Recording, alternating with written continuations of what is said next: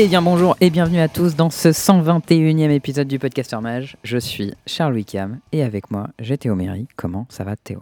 Bah écoute mec, ça va. Il m'est arrivé un truc cette semaine. Ouais, je sais, Ouais. je raconte ma life encore, navré. Bah raconte ta life mec. Me genre, euh, j'ai passé trois nuits de suite. Et je pense que sur les trois nuits, j'ai dû dormir 6 heures au total. Et aucune raison beaucoup. valable, tu vois. Genre juste je me que du coup couchais. t'en as profité pour faire des ligues avec Amulette Titan Alors non, parce que j'étais vraiment dans un état en mode j'ai envie de dormir, ça me casse les couilles. Ah, Il fallait Et- écoute, allumer le stream de Gabriel Nassif et là tu aurais dormi. Alors figu- figure-toi que j'ai eu le temps de regarder les deux dernières vidéos de Nassif de Channel Fireball sans arriver à dormir. Donc vraiment, j'y arrivais pas, tu vois. Et tu sais, je sais pas si ça t'arrive ce moment où tu sens que tu t'endors et d'un coup t'as Ouais. chaud physiquement, tu sais. Ah oui, oui je vois très bien. Et bah il y avait ça qui m'arrivait systématiquement trois nuits de suite. Très agaçant. C'était horrible. J'avais envie de crever. Et là, hier soir, j'ai dormi 8 heures dans une traite et j'étais heureux. Voilà. Donc ça va, Ah, moi, super. Et en plus Moi de quand, ça, je, quand, je, quand je fais ça, je dors plus que, que 8 heures mec. Et en plus de ça, plus de ça, mec, il y a eu des petites annonces de Wizard là qui sont ah pop. oui, ça on va, en- on va en parler. Ah mec, on va alors. Alors déjà, si vous vous attendiez à ce qu'on parle de Magic, euh, cet épisode-là, non. Euh, désolé, en fait, on va pas parler de Magic, on va parler du Pro Tour. On va Ouais, parler du système, on va parler de tout ce qui important annoncé. que, que Magic. Parce que, euh, pa- parce que, en fait, nous, enfin, moi surtout, j'ai tendance à gueuler quand, quand c'est pas bien ce qu'ils font. Et, euh, et récemment, c'était assez naze ce qu'ils faisaient euh, sur pas mal de niveaux. que, Donc ça gueulait pas mal. Et, et, et là, là, ils ont fait des, des choses plutôt bien, tu vois. Donc, c'est important de le dire aussi quand ils font bien les choses. Et, Et oui. aujourd'hui, on va en parler longuement. Très longuement. Tout à fait. Et avant ça, bien sûr, on va rappeler que vous pouvez entendre euh, notre, euh, notre douce voix euh, dire des choses magnifiques sur le Pro Tour, sur votre téléphone par exemple, pendant que vous faites le ménage, la vaisselle, votre jogging, euh, du vélo. Non, le vélo, c'est pas très bien parce qu'il faut entendre les voitures autour. Big Mais up bref, à, à Joël qui conduit en écoutant le podcast quand il rentre à Paris pour aller Ouais, bosser. conduit, conduit, tu peux le faire ça. Mm. Du coup, vous pouvez le faire sur les applications Podbean, Spotify, iTunes, Deezer et Podcast Addict. Et vous pouvez également rejoindre le Discord où il se passe des petites choses, notamment sur le PMU. hein. Tu, tu veux raconter euh, une petite anecdote Ah. du PMU là? À ce qui paraît, il y a un joueur euh, français très famous Ouais. qui a promis que, euh, au top contributeur euh, du PMU qu'il offrirait un kebab. Top 30 des contributeurs du il, PMU. a dit, il a dit top, top 50, je crois. hein. À top 50 Ouais, j'avais retenu top 30, mais écoute, peut-être top 50. Je sais pas. Et Voilà, ça, c'est seulement s'il accède au Hall of Fame, par contre. Donc, euh, Ouais. C'est euh, c'est dans le temps, tu vois. faut attendre 2024, puisqu'il n'est Il pas encore éligible. faut être prêt, mais, euh, mais moi, je suis plutôt bien placé, a priori. Donc, je pense que je suis assez safe, tu vois, comme un mec qui serait troisième à la fin de la saison en mythique. Bon, ouais. Là, l'idée, c'est que moi, j'ai- j'ai j'ai maté. Je suis à 30k messages en deux ans sur le PMU. Je trouve ça beaucoup. Charles, c'est pire. t'as 30K Non, c'est pas possible, ce serait plus que moi. Ah ouais?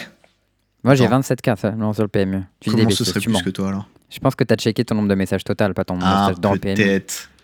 Menteur, voilà, t'as 30K en total.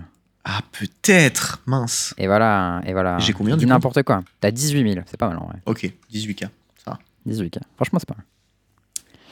Et voilà. et voilà, le top 50 aura droit à son petit kebab. Euh, réunion PMU, euh, ça loue un kebab euh, pour, euh, pour honorer le, le fame de, de JE. Euh, et qui est euh, The Goat, The French Goat.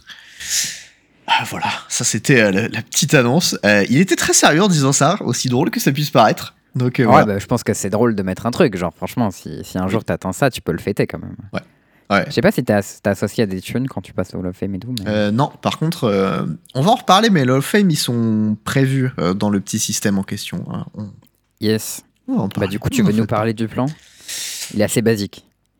Alors, le plan, c'est euh, tout le système qui a été dévoilé, dévoilé, dévoilé par. euh, Ah non, Comme non, le- il a été upgrade. Ah, par rapport à l'ancien truc, c'est une sacrée upgrade. Euh, par, bah, du coup, Wizard et Wade Jensen, qui est à la tête de l'Organized Play actuellement. yes. D'ailleurs, truc important. on, lui, f- on lui fait des gros bisous. Hein. Ouais, ouais, ouais, on lui fait de- des bisous, du sexe, ce qu'il veut. Euh, là, Des enfants par milliers. Euh, et en gros, euh, il a rejoint ça il y a trois mois, fin décembre. On a dit, bah, c'est peut-être un peu le dernier shot qu'ils ont, tu vois, pour euh, remettre ça sur pied et, et peut-être que B va faire un truc. Et du coup, il est, il a débarqué, il a fait l'annonce euh, en petite note de préambule intéressante, parce que du coup, euh, je me suis tapé la totalité des infos plus euh, le, stream stream. où il racontait un peu la, la genèse de tout ça et les infos complémentaires. Et euh, l'idée derrière tout ça, c'est que euh, la team avec laquelle il a bossé pour mettre ça en place avait déjà commencé à bosser là-dessus avant que lui arrive. Et lui a un peu euh, servi genre à tout, tout, tout finir, tu vois, propre. Hmm. Mais du coup, c'était déjà commencé quand il est arrivé. Voilà. Donc la team est à peu près au, au moins autant responsable que lui. Cool. Ceci étant dit, c'est beaucoup de bonnes choses.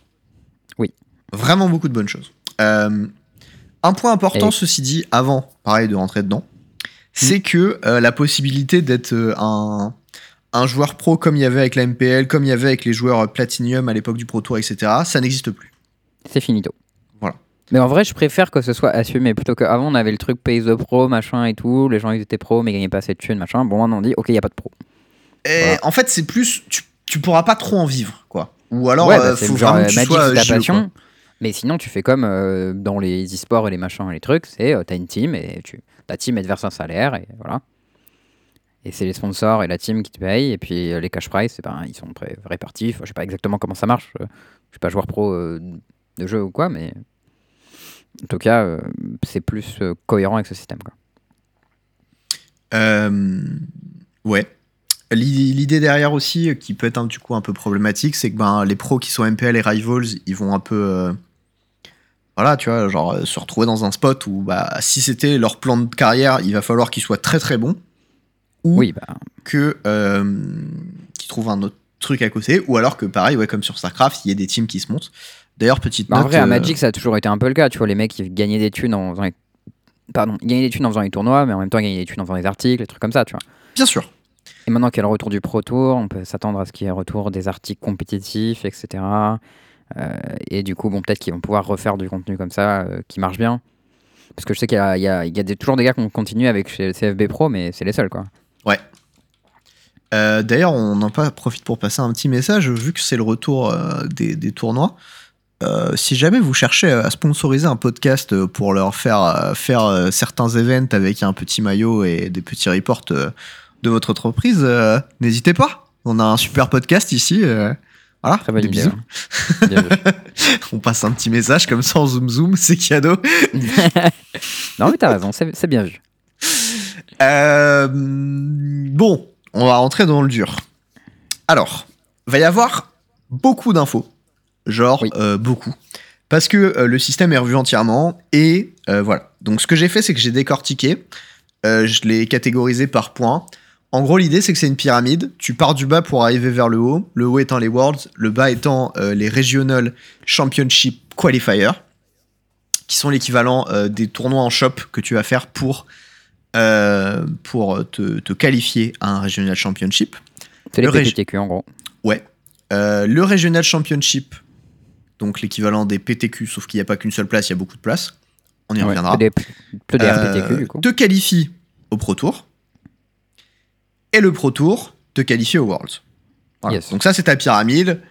Euh, Simple, t'as- basique. Il y a quatre étages. c'est un peu simple. Il y a des petits moyens, tu vois, pour éviter les tournois en boutique, les machins, les trucs. Mais pareil, on va revenir dessus. Mm. Euh, Il y a aussi un système qui te permet de faire de Pro Tour en Pro Tour si tu fais des bons scores à tes Pro Tours. Comme il y avait avant. Et euh, parce qu'il fallait trancher et que euh, c'est un peu l'équivalent du système des Pro Points de l'époque, on va commencer par ça. Ouais. Alors, euh, ça s'appelle les AMPS, qu'ils ont appelé Adjusted Match Point, donc euh, point de match ajusté en français. je sais pas ce que ça implique exactement, ajusté, mais. euh, Je- Ouais, parce qu'en fait, il y a un calcul. C'est parce qui qu'il y a des bonus et des malus, c'est ça? Non. Enfin, il y a des bonus. Bon, bref. C'est un système qui consiste à dire. qui, est qui compte uniquement tes Pro Tours. Et qui dit. pour chaque match que tu gagnes en Pro Tour, tu gagnes 3 AMPS. Mhm. Et à la fin du tournoi, euh, donc du Pro Tour, on prend tous tes AMPS, on en enlève 9. Et ça, ça fait le nombre de AMPS que tu as euh, validé à ce Pro Tour. D'accord, donc à partir de 4 wins, tu fais des points. C'est exact. À ceci près que si jamais tu fais 0 de drop, tu fais pas moins 9 points. Tu fais 0 points. Ça peut pas aller dans le négatif. Jamais. Ah oui, bon, encore heureux. Mais- Imagine, tu perds des points. Important, tu vois. Euh, donc voilà, ça c'est les deux premiers trucs. Ensuite, euh, il y a un système roulant qui euh, gère l'utilité des AMPS. Rien Je à voir avec Fleetwood Cruiser. Hein? Oh putain, l'as pas. J'ai pas compris. J'ai dit rien à voir avec Fleetwood Cruiser, c'est la voiture. Ah ouais. T'as dit, ah t'as ouais, dit un système, roulant, voilà, voiture et tout. On est le 1er avril, faut faire des vannes. Bon. Je- Allez, on enchaîne. Donc, le système roulant, il consiste à quoi? Il consiste à dire, euh, l'idée c'est que pour faire de Pro Tour en Pro Tour, il faut avoir 39 AMPS. Donc, euh, Tant que t'as 39, t'es qualifié au truc euh, à tout, c'est ça? Oui, tu es qualifié au prochain Pro Tour. Ah, Et c'est un système roulant sur les trois 39. derniers Pro Tours. Donc, si à tes trois derniers Pro Tours, tu es un total de 39 AMPS, tu es qualifié au Pro Tour suivant. D'accord, donc il faut faire. Ah oui, c'est pas, c'est pas 13 wins parce que c'est 13 plus 3. Ah ok. Alors, 13 C'est wins, plus- ça ferait 39, moins les 9 points que t'enlèves, tu vois, ça ferait en fait euh, 16.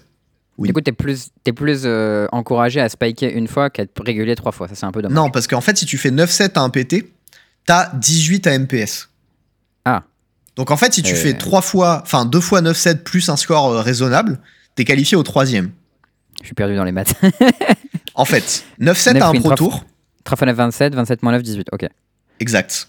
Donc Oui. x 2, ça fait 36 points, il t'en faut 39. Donc ensuite, il faut que tu fasses au moins 4 wins à un Pro Tour, donc Day 2 à un Pro Tour, et t'es qualifié au troisième. Ok. Sachant que moi, évident quand même en vrai. Enfin, Moi, deux des trois Pro Tours que j'ai fait, j'ai fait 9-7. Enfin, il Ok. y en a un, j'ai fait 8-8, mais j'ai concédé la dernière à un mec qui passait Silver. Donc bon, bref. Hmm. Euh, Il te rendu Bah, euh, tu voulais qu'il me le rende comment? Moi, ça, moi, le- Bon. le Pro Point, il me servait à rien parce que j'étais un micous, tu vois. Et lui, Non, bah, genre, euh, voilà. Il aurait pu te remercier d'une façon ou d'une autre. Ouais, bon, ouais, en vrai, c'est c'est pas. Bref. Anyways.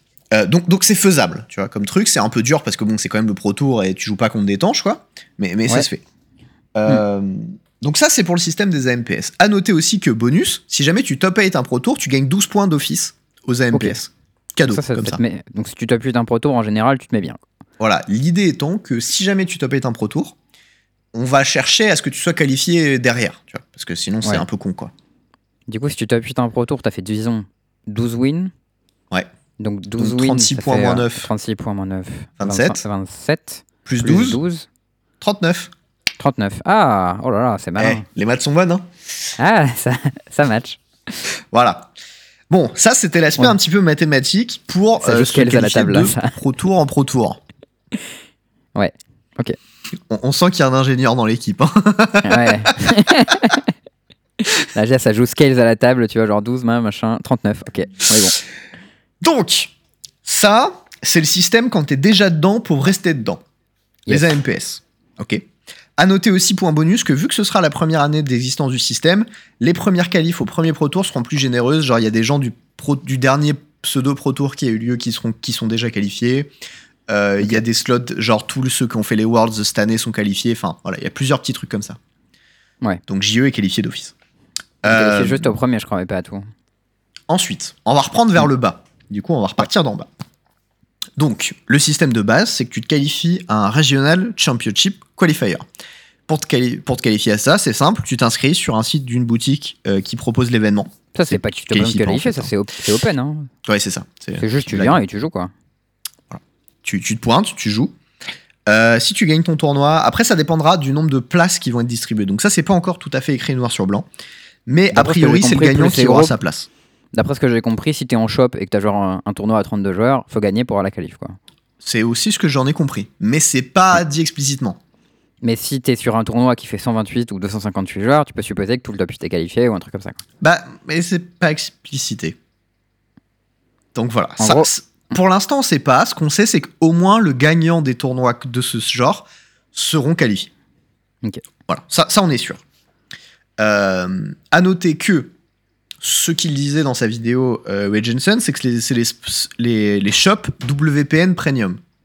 Mhm. Donc, c'est les, les, les, shops, les shops Wizard Premium, en fait. Ceux qui sont euh, parmi les, les clients fidèles de Wizard et qui organisent des tournois et qui machin et qui s'investissent. Mais nous, à Paris, tous les shops qu'on connaît, ils sont premium, non? Genre Euh, euh, les chronistes, les bazars, euh, les machins. euh, Je suis pas tout à fait tout. sûr qu'ils le soient tous. Ok.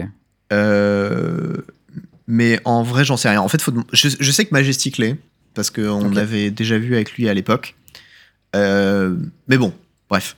Il, il- Bah, y en a pas mal. Bazar, ils avaient, leur, ils avaient les collectifs de compagnie avec leur nom dessus.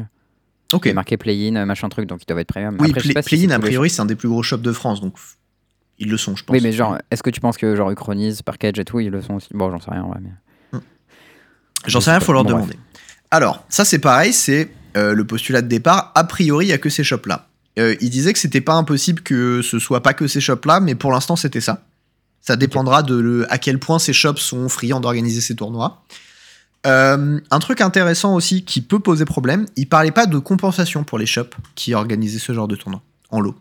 Parce que à l'époque, ce que Wizard faisait quand il y avait des tournois qui organisaient des PTQ ou des PPTQ ou des machins comme ça, ils avaient Ouais, une compensation, genre une boîte ou deux boîtes en fonction du nombre de participants qui, qui popaient dans leur stock. Ouais, ils avaient des promos aussi qui étaient donnés aux joueurs, ce qui fait qu'ils avaient pas besoin de. Enfin, c'était pris dans le cash price et tout. Donc Il y avait plusieurs trucs, automatiquement. Euh, Mais genre là, de toute manière, en fait, comme tu as une qualif qui a une valeur forte à gagner à ton tournoi, tu as besoin de moins de dotation en thunes. Donc déjà, pour les, pour les shops, c'est mieux que juste de faire un, un winner box, tu vois. euh, pour l'instant, on ne sait pas si ce sera le cas et il n'en parlait pas. Donc, on peut supposer que ce ne sera pas le cas parce que, disons que récemment, la tradition de Wizard, c'est d'être plutôt radin sur ces questions-là, C'est pas faux. overall. Euh, dit, ils, ils ont parlé de, de cartes qui seraient euh, données, tu sais, euh, genre il y a une Lightning Bolt, il y a un Teferi et tout. Je sais pas si c'est à ce niveau de qualité. un ou si c'est plus Ictos. Ouais, absolument. Alors, j'ai pas fait le track des cartes parce que ça me faisait un peu chier et qu'en vrai, on s'en Ouais, battait mais- un peu les steaks. En tout cas, il y aura des cartes qui sont données à un niveau, je sais pas exactement lequel. Absolument. Euh, ça impliquait un Teferi non foil, un Teferi foil, une Lava Spike foil et un Ictos avec un, alt, un Art Alternate foil. Voilà, ça, c'était les quatre cartes que j'ai vues. Ouais. Donc ça c'est ouais ouais donc Regional Championship Qualifier. T'as Lava Spike et Nyctos. Ok.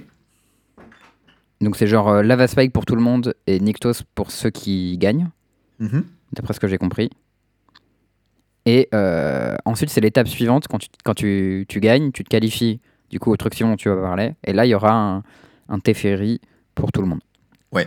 Un peu comme à l'époque où t'avais les RPTQ et t'avais une, une carte promo, genre tu sais les, les, les Snapcaster Mage ou les Liliana, les Hyper Decay et tout. Voilà, bon. Il y aura les cartes promo. Après, en compensation, booster, euh, produits scellés, etc. Pour l'instant, euh, il y en a pas. Voilà. On- en tout cas, on sait pas. Donc ça, ça, on ne sait pas. Euh, maintenant, pour les informations complémentaires, pour ce qui est des formats dans lesquels euh, ces événements pourront être organisés, ils seront Mm. de quatre types limités, euh, a priori uniquement scellés, ce qui Il y aura pas de top 8 impliquerait en draft? De quoi? Il y aurait pas de top 8 en draft?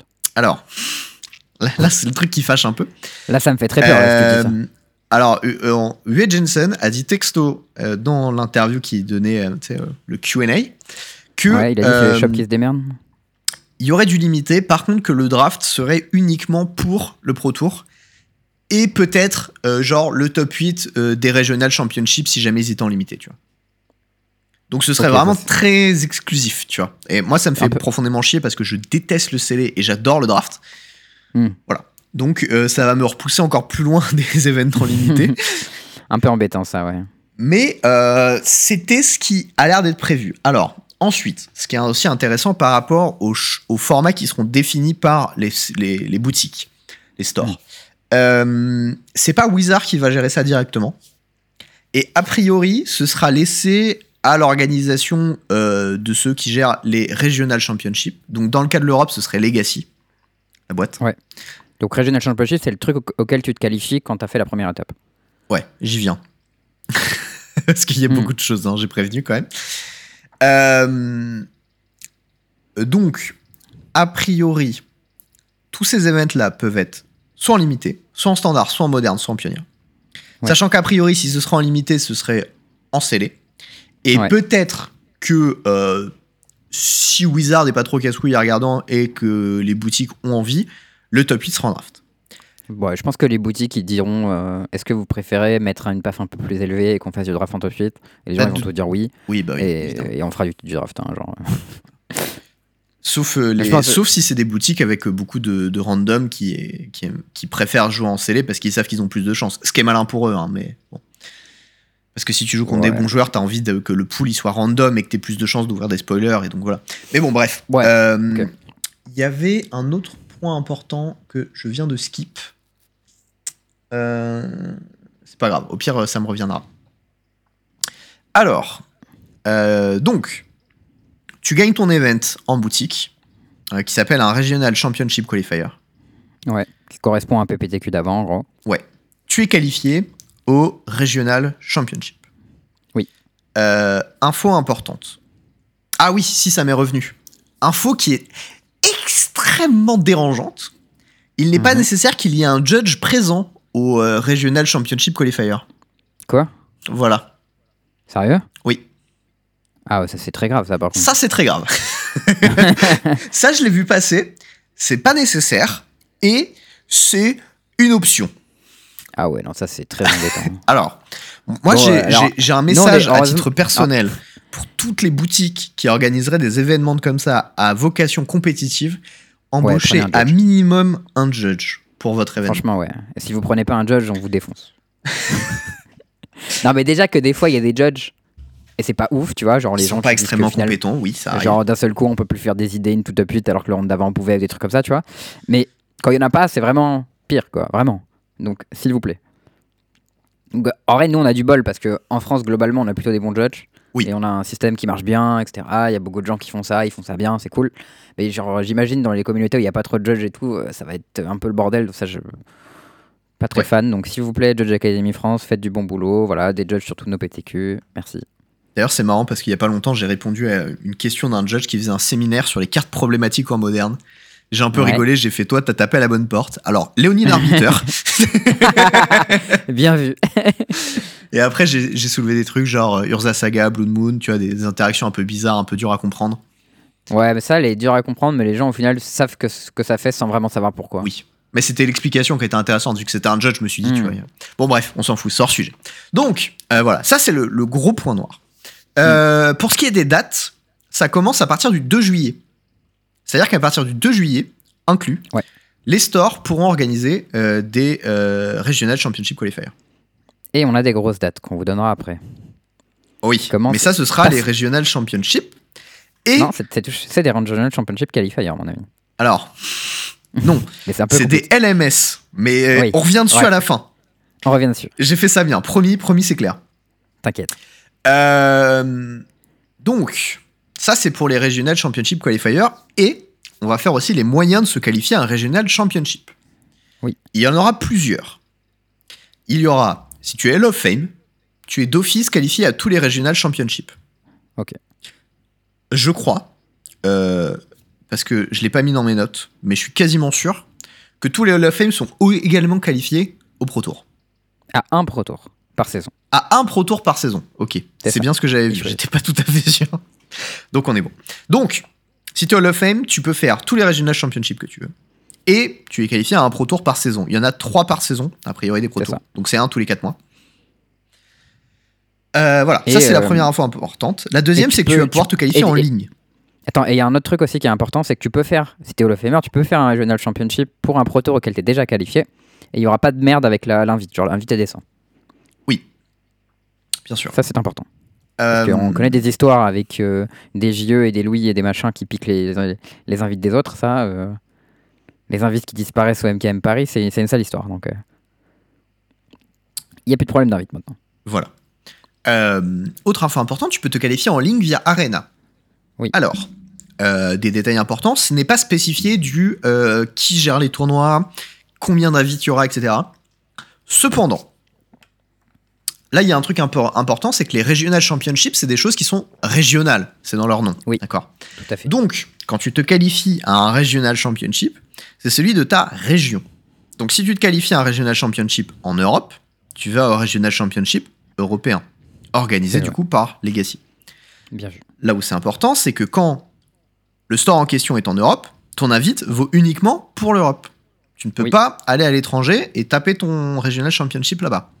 Ah oui, du coup, pour online, on sait pas comment ça marche, c'est ça? Deuxième info importante, pour l'online, ça fonctionne en fonction de ton pays de résidence. Ah, Voilà. c'est logique, ouais. Oui, mais ça nécessite d'être précisé quand même, on sait jamais. Ouais, ok. bon, c'est bien fait, quoi. Voilà, moi, moi, j'ai pris les infos, je, je précise. Donc, euh, si tu es en ligne et que tu te qualifies via Arena ou via MTG ou je sais pas quoi, ton pays de résidence fait foi. Et c'est pareil pour le Hall of Fame. Donc, leur pays de résidence au Hall of Fame, donc genre si t'es Guillaume Wafotapa, qui habite en Bretagne, ton pays de résidence, c'est la France, donc tu es qualifié au Regional Championship européen. Même chose. Ok. Logique. Euh, voilà. Ça, c'est les moyens de base de se qualifier au Regional Championship. Il y en a un bonus, mais on va revenir Ah. dessus à la fin. Parce que celui-là, il concerne uniquement les trucs européens. Enfin, il- il- ça concerne probablement les autres. Mais ensuite, j'ai sous-découpé ça en fonction de ce qui nous concerne, nous, enfin, euh, Ouais. européens. S'il y a des Canadiens qui nous écoutent, je suis désolé, les gars, j'ai pas fait pour tout le monde, ça m'a pris deux heures déjà. Voilà. Euh, je bossais en même temps, enfin bon, euh, hein, épargnez-moi. Donc, ça, c'est pour les informations importantes qui concernent les Regional Championship Qualifiers et les moyens globaux de se qualifier au Regional Championship. Yes. Euh, les MTGO, Super Qualifier, machin et tout, c'est direct dans le Pro Tour. Ça reste comme avant ou tu sais si c'est même direct au World. Ah ouais, carrément. Alors, le top 2 de chaque MTGO Showcase Event, c'est le World. Mais Ah, je l'ai mis euh, dans le- la partie qui concerne les Worlds. ça. Ok, d'accord, pardon. Voilà. Je pensais que c'était. est. ok. J'ai bien fait mon Je, taf. te laisse, Let's go. je te laisse avancer. Tout est prévu là. Donc, euh, les Regional Championship. Euh, Info importante, ce n'est pas des tournois qui sont ouverts à tout le monde. Donc ce n'est pas l'équivalent des Grands Prix. Parce que certaines personnes avaient compris que c'était l'équivalent des Grands Prix. Et il y a des tournois des cependant qui sont l'équivalent des Grands Prix, mais ce ne sont pas les Regional Championship. Tout à fait. En Europe, ce sont les LMS qui euh, vaut pour Legacy, le nom du coup de la boîte, Magic Showdown. C'est ça. Mais on va revenir boîte, parce que ça, ça concerne l'Europe. Les autres s'appellent pas Legacy Magic Showdown. Notons que la boîte s'est appelée Legacy 5 ans avant la création du format Legacy. Ils ont fait un tweet pour l'expliquer, ouais, j'ai vu. Voilà. du coup, bon. ils y peuvent rien et ils ont la flemme de changer de nom pour un truc qui a été construit après eux, ce que je comprends. Mais bon, ils devraient quand même le faire, à mon avis. pour un truc qui font des magiques. Du coup, on ne joue pas en format Legacy pour le moment, malheureusement. Jamais, Mais euh, ça priori. viendra. Parce que les quatre formats euh, officiels pour Pro Tour, Regional Championship, Regional Championship Qualifi- Qualifier et Worlds, c'est limité, standard, pionnier, moderne. Pas d'autre. Bon, ouais, faut, faut jamais dire jamais. hein. C'est ce qu'ils ont annoncé. Voilà. Moi, je, je me, euh, je, hein, je, je spécule Oui. pas, Oui, je oui, donne. non, mais n'y a, a pas de Legacy au Pro Tour jusqu'à ce qu'il y ait le Pro Tour 25, tu vois. Donc, euh, C'est ça. voilà. Euh, info supplémentaire, le premier Regional Championship. Donc pour le cas de l'Europe, qui sera à Sofia en octobre, Oui. euh, sera en pionnier. Tout à fait. Et le Pro Tour associé à ce Regional Championship sera en pionnier et en limité draft. Ouais. C'est en novembre, par contre. C'est 18 novembre. Attends, juillet, août, septembre. Non, Sofia, c'est pas octobre? Mais il me semble qu'il y a un mois d'écart, en fait. Ah ouais Probablement pour que tu puisses te préparer, ce serait logique. J'aurais dit que c'était le Pro Tour. Alors attends, faut que je vérifie parce que. Peut-être j'ai dit une bêtise, hein, mais j'ai noté coup, Sofia mets le 18 doute, novembre. euh. Et j'ai pas pris cette date au hasard, tu vois, ça serait bizarre que j'ai inventé cette date. Mince. Bon, écoute, euh, vérifie, j'avance. Vas-y, avance, je Euh, vérifie. Donc je ça, distribue des points frigo. C'est pour les informations importantes. Euh, donc pareil, petit reminder de ce qu'il disait. A priori, il n'y a pas de draft qui est prévu pour les Regional Championship, sauf peut-être petit comité, donc top 8. 18 novembre, information exacte de la part de- du, du frigo. Très bien. 18 novembre, j'avais 18 octobre, mais très bien. Donc Sofia. hein. Du coup, du Sofia. coup, le Pro Tour, ça veut dire qu'il est encore euh, plus tard. Oui, encore plus tard. Ok. Fair enough. Euh, pour ce qui est du coverage, parce qu'ils ont parlé du coverage, le coverage il est Oui. découpé par type d'événement. Oui. Pour ce qui est des Regional Championship et des Regional Championship Qualifiers, pour l'instant, il n'y a rien de prévu. Euh, pour ce qui est spécifiquement des Regional Championship, il est prévu que Wizard rentre en contact avec les différentes organisations pour voir ce qu'ils vont faire. Hmm. Pour l'instant, rien n'est prévu. Euh, Bah, ils- Et pour les Worlds, il y aura du coverage 100%, et pour le Pro Tour, il y aura du coverage 100%. Ouais, mais ça, j'y viens après. Parce que c'est dans la partie Pro Tour et dans la partie Worlds. Eh. Pardon. Euh, pour ce qui est de euh, l'ancien. Enfin, donc les Regional Championship, tu fais top 32 à ton event, tu es qualifié au Pro Tour. Yes. La qualification au Pro Tour vient a priori avec une rémunération monétaire que tu gagneras au tournoi comme si tu faisais a priori top 32 d'un GP ou euh, d'un event lié. Euh, a priori, c'est pas Wizard qui gère euh, ces rémunérations-là. Ok. Première info importante. Deuxième info importante, le billet d'avion n'est pas payé. À l'époque, quand tu te qualifiais au Pro Tour et que tu gagnais genre un PTQ ou un RPTQ, etc., souvent t'avais pas de thunes, t'avais quelques cartes promo ou peut-être des petits lots, mais tu avais un billet d'avion qui t'était payé pour faire l'aller-retour de chez toi à, euh, à l'événement en question, le Pro Tour. Oui, mais là, au final, si tu gagnes 500 balles et que tu vas à Sofia et que ça te coûte 200 balles, bon. Alors ouais, du coup la compensation c'est que maintenant il y a des sous et en plus de ça c'est dans ta région donc c'est plus accessible normalement et moins cher. Mhm. Parce que si t'allais aux US euh, c'était 1000 balles un billet d'avion, c'était pas euh, cin- 300 balles pour aller, enfin 300 balles c'est cher mais genre supposons 100 Ouais. balles pour aller en Pologne quoi tu vois. Non, mais j'ai lu pas mal d'articles de Pivi et lui il disait que s'il avait pas le billet d'avion, c'était impossible parce que venant du Brésil, quand il y avait genre un, un pro tour à Hawaï ou à Kyoto et des machins comme ça, lui c'était genre 2000 dollars. Ouais. Et tu sais, au Brésil, euh, la monnaie elle vaut que dalle, donc euh, 2000 dollars c'était genre impossible, tu vois. Donc voilà. Euh, Hmm. Pareil, les qualifications au Regional Championship ne viennent pas avec un billet non plus. Il faut se démerder pour y aller. Ouais. Tous ces events-là sont en papier. C'est important. Euh, donc, les, shop- les, les Regional Championship Qualifiers, les Regional Championship, les Pro Tours et les Worlds sont tous en présentiel papier. Yes. Gros, gros truc cool dont on parlait justement dans les épisodes précédents, c'était important de redonner de l'importance au papier, notamment à cause des questions des proxys, des fausses cartes, etc. Très bien. Bien joué. Euh, Bon, en vrai, c'est presque dommage qu'ils aient complètement abandonné l'arena parce que. ils Pour, ont pas euh, complètement abandonné. Non, mais le, le compétitif en arena, c'est-à-dire que le, les, les Pro Tours, les mythiques invitational, machin et tout, sur arena, il n'y a plus. Euh, L'e-sport Arena, c'est finito. Et ça, c'était aussi un peu dommage. C'était Val qui en parlait, qui disait que c'était plus accessible pour les viewers Arena, machin et tout, pour les débutants. Et ça, bon, il n'y a plus. Moi, perso, j'aime pas Arena et j'aime le papier, donc je suis content. Moi aussi, nique les casus, voilà. C'était gratuit. Euh, et puis c'est pas vrai en plus, non, non, en vrai pas du tout. Mais euh, en fait, Arena, ça a beau être euh, joli, le soft est mal branlé, il a des bugs, il n'y a pas de note Ouais, spec, euh, ça dépend de la connexion des gens à travers le monde, donc ça implique des lags, ça implique des problèmes pour voir les mains. Enfin, il y, a- il y a plein de problèmes techniques qu'ils n'ont pas su gérer, et vaut mieux qu'ils laissent tomber s'ils comptent pas les gérer en fait. Et moi je préfère ça. Ouais, et puis peut-être qu'on y retournera si un jour ils font, ils prennent, ils font les efforts, en vrai. Enfin, c'est pas Oui. exclu, hein. On peut toujours changer d'avis. Euh, autre truc intéressant pour les Regional Championship. Euh, donc, de ce que j'ai compris, en tout cas pour le cas de l'Europe, parce que c'est ça que j'ai vérifié, le top 32 du Regional Championship est qualifié, est qualified au Pro Tour correspondant. Euh, chose importante, il y a des gens qui peuvent jouer les Regional Championship et qui sont déjà qualifiés au Pro Tour. Georges Dieu, Oui. s'il veut faire les Regional Championship, il peut. Et lui, il est qualifié au Pro Tour parce qu'il est finaliste des Worlds de l'année dernière. C'est ça. Et lui, il se bat juste pour le cash price, et peut-être s'il y a des points pro, il les prend, quoi. Absolument. Non, parce qu'il n'y a pas de points pro. Les points pro, c'est Ouais. les AMPS, et les AMPS, c'est que au Pro Tour. Ok. Voilà. Enfin, il se bat que pour le cash et pour jouer à Magic. Exact. Mais donc, du coup, les invites, elles passent down, c'est-à-dire que s'il y a des gens qui sont déjà qualifiés au Pro Tour, et que t'es 33ème, et que dans le top 32, il y a un mec qui est qualifié au Pro Tour déjà d'office, et ben, toi, top 33, tu es qualifié.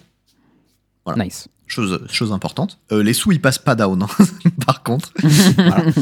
Euh, pareil, les, les Hall of Famers sont invités au Regional Championship. Ça, on l'avait déjà dit. Oui. Ok. Ensuite, les Pro Tours. Oui. Euh, les personnes qui sont invitées au Pro Tour, du coup, sont les gens qui sont euh, qualifiés via les Regional Championship. Donc, 32, a priori, par euh, région. Euh, Il y en a Ça fait pas plusieurs. énorme en vrai. Mais après, il y a beaucoup de régions. Il y a beaucoup de régions et a priori les Pro Tours vont être plutôt gros. Mm. Euh, en plus de ça, il y a tous les joueurs des Worlds de l'année dernière qui sont qualifiés au Pro Mhm. Tour d'office. À noter aussi que le système des AMPS qui consiste à faire euh, 9-7, donc 39 points, enfin non, qui consiste à faire 39 points, et euh, l'invitation par défaut euh, des joueurs des Worlds pour ce Pro Tour là, elle a lieu en partie parce que c'est le premier Pro Tour et que du coup, avec leur système, ils vont probablement manquer de monde. Et que du coup, Oui. il va se durcir avec le temps, a priori. Voilà. Ils n'ont pas expliqué exactement comment, mais ça va se faire. Bon, ils peuvent toujours équilibrer. Hein, disant, bah maintenant c'est 40 au lieu de 39, des trucs comme ça, tu vois. Oui, oui, non, mais enfin, l'équilibrage, il va avoir lieu. Euh, le format de ce Pro Tour sera en pionnier en draft. Yes. Il aura un Très bonne coverage. nouvelle. Le retour du pionnier, ça fait beau, ça. Ouais, moi, j'aime bien ce format. Je l'avais joué un peu sur MTGO et franchement, c'est chouette. Content. Ouais. Euh, le coverage aura lieu. A priori, coverage papier à l'ancienne. Ça, ça fait Nice. plaisir. Ça voudra dire qu'on aura peut-être des petites deck takes, des suivis de draft, du débrief de pick. Voilà, moi, ça me rend heureux parce que ça, ça me mettait bien, tu vois. Ouais, on aura Marshall et Paul Chion dans le bouffe. Ouais. Ça me plaît, fait plaisir. Ça, ça, ça, ça met d'où ça Cédric Phillips aussi. hein Je Bref, sais pas, Cédric Philippe, il est parti, donc peut-être il va revenir il pour va ça. revenir. Bon, il va revenir. On compte sur lui. ouais, il y a moyen. Euh, un demi-million de dollars de cash price. C'est beaucoup, hein. À noter aussi que, de ce qu'il disait, euh, le fait de se pointer au Pro Tour vient avec un petit chèque dessous, qui est compris dans le cash price, de ce que j'ai compris. Donc, il Globalement- ton billet d'avion. Euh, ouais, globalement, euh, ce qu'il disait, c'est que tout ce que Wizard paye, c'est visible, c'est dans les cash price, en gros. hein. Nice. Euh, plus la salle, plus les deux trois trucs à côté, mais bon, globalement, le gros du truc, c'est visible. Euh, J'ai Ouais, pas vu d'informations qui concernaient les judges, parce que Hmm. le système de judge récemment, il a évolué avec Judge Academy, Ah oui. dont pas mal de judges se sont plaints. Ce qu'il faut savoir aussi, c'est que par exemple, un gars comme Kevin Desprez, qui Hmm. était euh, ben, un des top 3 judge world, tu vois, en termes de, Ouais. de fame, de connaissance des règles et de ce que tu veux. Euh, quand il est passé, enfin quand il y a eu la question du de Judge Academy, ben, Judge Academy a dit globalement on peut pas t'employer. Donc du coup, ben, tu seras judge niveau 3 pour nous alors que c'était un judge niveau 5. Mais je crois que c'est juste qu'ils ont enlevé les niveaux 4 et 5, non C'est pas ça? Bah, en fait, ils ont fait plutôt un étalonnage. En gros, le niveau 2, ça correspond à l'ancien niveau 3, et le niveau 3, ça correspond à l'ancien niveau 4. Il n'y avait rien pour le niveau 5. Enfin bon, bref. Et euh, avant ça, bah, ces judges-là, qui avait euh, Scott Larabi, Kevin Després et Ricardo, je me souviens plus, Je connais pas son nom, Ricardo. qui étaient euh, des judges qui étaient embauchés par Wizard, Hmm. ne l'étaient plus. Et euh, une bonne partie de ces judges se sont barrés, en fait. D'accord. Kevin compris. Parce que bah, ils étaient en mode, bah, en fait, vous me payez plus, euh, c'est Bah, normal, avaient hein, plus- quand même. Vous plus de taf en fait. Voilà. Euh, mon taf, il vient de disparaître. Je vais pas bosser gratos pour des cartes. Donc, euh, ben, bisous, au revoir. Euh, Donc, va y avoir la question de la qualification de, de- de- des judges pour les tournois papier qui vont avoir baissé, a priori. Euh, ou alors, ils vont essayer de les rembaucher, etc. Mais ça, on n'en sait rien. Ouais, je pense qu'ils seront contents de revenir au Pro Tour, les jeunes. Alors, euh, je, je pense qu'ils seront très heureux, mais je pense qu'ils espèrent au moins avoir une situation égale à celle qu'ils avaient avant. Oui. Et ça, c'est pas dit que ça se fasse. Enfin, tu vois, il y a rien qui. Dans les annonces qui ont été faites, il y a rien qui a été dit en tout cas. C'est vrai, ils ont pas parlé des judges. Euh, voilà, bon, ça c'était pour les Pro Tours. Maintenant, les Worlds. Euh, le Oui. format n'est pas annoncé encore. Euh, très probable que ce soit Pioneer Draft vu que le Regional Championship et le Pro Tour Championship sont en Ah, ça Pioneer pourrait, Draft. ça pourrait être pionnier moderne, un truc comme ça, ou pionnier moderne draft. Enfin, tu sais, il y a une fois, ils avaient fait pionnier draft, moderne draft. Tu te rappelles? Ou ils a- Non, ils avaient fait stand- standard draft, moderne draft. Et top 8, c'était, je crois, en standard. Ouais, il n'y avait pas de Pioneer. C'était les celui-là, Worlds que, mais- c'était les Worlds que BBD il gagne. Oui, c'est l'année où je l'ai battu. Là, c'est- en moderne. je, crois que c'était standard draft, moderne draft. Et 8 en standard. Ouais. Et il était vraiment trop bien ce format. Je suis d'accord. Mais bon, en tout cas, c'est pas défini pour l'instant. Mm. Il y aura du coverage, il y aura un million de cash price. Et Ça, ça fait plaisir. ça. les personnes qui seront qualifiées aux Worlds, c'est ceux qui ont fait 12-4 ou plus au Pro Tour de la saison. Aux 3 Pro Tours de la saison. Mhm. Le top Donc, le 4 top des. Worlds de 2021. JE, il est invité. Ouais. Let's go. Yes. Euh, le top 2 de chaque MTGO Showcase Event. Il y aura- une partie qui viendra d'été- de Arena, mais elle est TBD, comme ils disent les Anglais, donc to be determined, donc pas déterminé Mhm. encore. À déterminer. Euh, pour ce qui est des Regional Championships, le vainqueur de chaque région, plus le deuxième de l'Europe, des États-Unis et du Japon. Ok, on met les Parce qu'on a des grosses régions. Euh, et ensuite, le top D'accord, donc quand tu 32 fais des... Juste quand tu fais ton Regional Championship, du coup, tu joues pour le PT. Mais en plus, t'as un petit bonus si tu gagnes, tu vas World. quoi. Si tu te sauces ta race et que tu gagnes ou que tu fais finale, ouais, t'as ta place au World. ça, c'est giga nice en vrai. Ouais. Ouais, ouais, parce que les Worlds, c'est 1 million de cash prize pour euh, un fil qui est euh, 10 fois plus petit que le Pro Tour, donc euh, tu vois. y a- Moi, surtout, c'est cool. Ça veut dire qu'une fois que t'as fait ton top 16 ou ton top 8, c'est pas fini. Genre, euh, le... Non, tu splits pas et tu rentres pas chez une- toi, tu joues ta ouais, vie. ça, t'as encore une étape supplémentaire pour aller au bout. Quoi. Ça, et ça, c'est nice. Euh, et ensuite, le top 32 des joueurs aux AMPS, donc l'équivalent des Pro Points, on en a parlé avant, revenez en début d'épisode si vous n'avez pas, euh, si vous avez pas suivi. Donc le top 32 des joueurs aux AMPS qui ne sont pas déjà qualifiés. C'est-à-dire que ça va pass Ok. down. Si tu as des, euh, des joueurs qui ont gagné le PT et qui sont, euh, Bah, ils sont déjà forcément qualifiés, qui ont en fait fait. Ils sont 12-4, forcément- etc. Ils sont forcément dans le top, les gens qui ont gagné Voilà. les PT, les machins, parce qu'ils ont énormément de points. Donc ça va pass down sévère en termes Ouais. de, euh, au niveau des AMPS. Voilà. Et du coup, Ça- ça, fait des Worlds qui sont, qui sont beaucoup plus gros. hein, parce qu'avant, on avait des Oui. à 24, et maintenant, on va avoir des Worlds à 128, c'est ça? Euh, je sais pas, j'ai pas essayé de calculer combien ça faisait, mais je pense qu'il y aura au moins une soixantaine de personnes sans problème, quoi. Donc Je crois j'aurais. qu'ils l'ont dit, c'est ça. À peu près 128 joueurs, ils ont dit. Ok, bah 128 du coup. Du coup, le cash price de 1 million, il est beaucoup moins élevé que pour les 24 que tu avais avant? Mais c'est quand même 1 million. Alors ça fait quand même 10K par tête, hein. Ouais. en moyenne. Ça, C'est pas ça mal, met hein. bien, tu vois. Voilà. Donc, ça, c'était pour le système global. Ensuite, Ouais. il y a une deuxième partie qui concerne l'Europe. L'Europe. Parce oui. que c'est ce qui nous intéresse. Nous. Encore une fois, les Canadiens, je suis désolé. Mais bon, euh, je suis pas sûr qu'il y ait des Canadiens qui nous écoutent de toute façon. Et s'il y a des a- expats, bah tant pis pour vous, vous avez qu'à suivre d'autres contenus, je sais pas moi.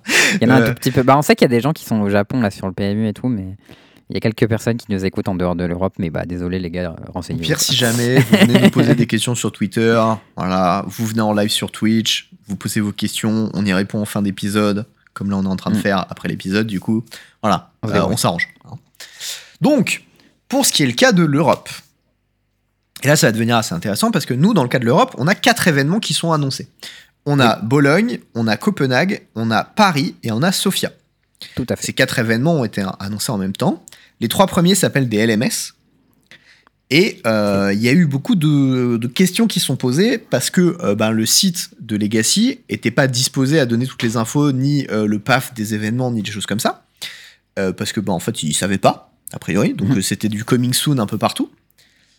Et, euh, et ce qui se passe, c'est qu'en fait, les trois premiers events, c'est euh, des Legacy Magic Showdown. Donc ça s'appelle Legacy à cause du nom de la boîte, pas du format. On le redit, hein, mais il n'y aura jamais de Legacy à ces events-là de l'année a priori. On, on dit pas jamais. Il y en aura un side enfin, event. Il y en aura un side event. Voilà. side event Legacy. Il y aura du side event de ce que vous voulez. Mais, euh, mais on va ce pas pas qualifier le au Pro Tour en Legacy, c'est sûr. Donc, ces trois premiers events, Bologne, Copenhague, Paris, ce sera Oui. l'équivalent des grands prix. Tout à fait. Donc, c'est ouvert à tous. Il y a du cash price, il y a du side Oui. event, c'est sur deux jours, c'est la fiesta, on kiffe notre vie. Exactement. Les GP, on l'a. C'est. Ah, pépite. Voilà. Ah, c'est, on, on kiffe les GP. hein. Je- moi, j'aime beaucoup. Exactement. Charles, il aime beaucoup. Tout le monde, il aime les GP. C'est trop bien. On kiffe notre vie. Moi, j'ai versé ma petite larme quand j'ai eu l'annonce. J'étais en mode, ah yes. Ah, moi, j'étais en mode. Ah non, ils ont pas parlé des GP. J'ai vu un tweet de Mengu qui disait il y a pas les GP et tout. J'ai fait ah non, putain. En plus, j'étais crevé donc j'ai pas regardé. Et le Ah, lendemain, moi, je lu me le pose truc, j'ai compris. et je regarde. Je fais ah, mais en fait, il y a les GP, trop bien. En fait, ils appellent pas ça les GP parce qu'ils ont quand même en tête le euh, Magic Fest tel qu'ils l'appelaient, etc. Mais euh, ça ressemble beaucoup à un GP parce que c'est un qualifier open à énormément de joueurs qui qualifient euh, tout le top 8 pour le Pro Tour, si j'ai bien compris. Donc, Non. Non. Justement. Ah. Euh, En fait, ça ne qualifie pas directement au Pro Tour, quoi qu'il arrive. non, ça qualifie au régional, pardon. Voilà. C'est ça la grosse différence avec les Grands Prix. Oui. Parce que les Grands Prix à l'époque, le top 8 était qualifié euh, au PT.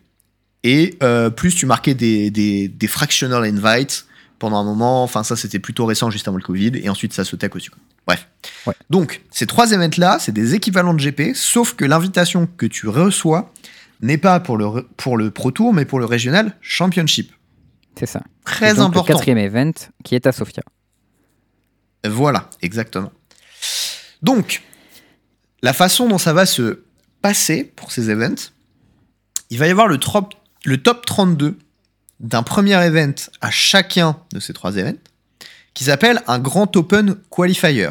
Le top 32 du Grand Open Qualifier, qui est l'équivalent du main event du GP, Mhm. sera qualifié au Regional Championship de Sofia. Tout à fait.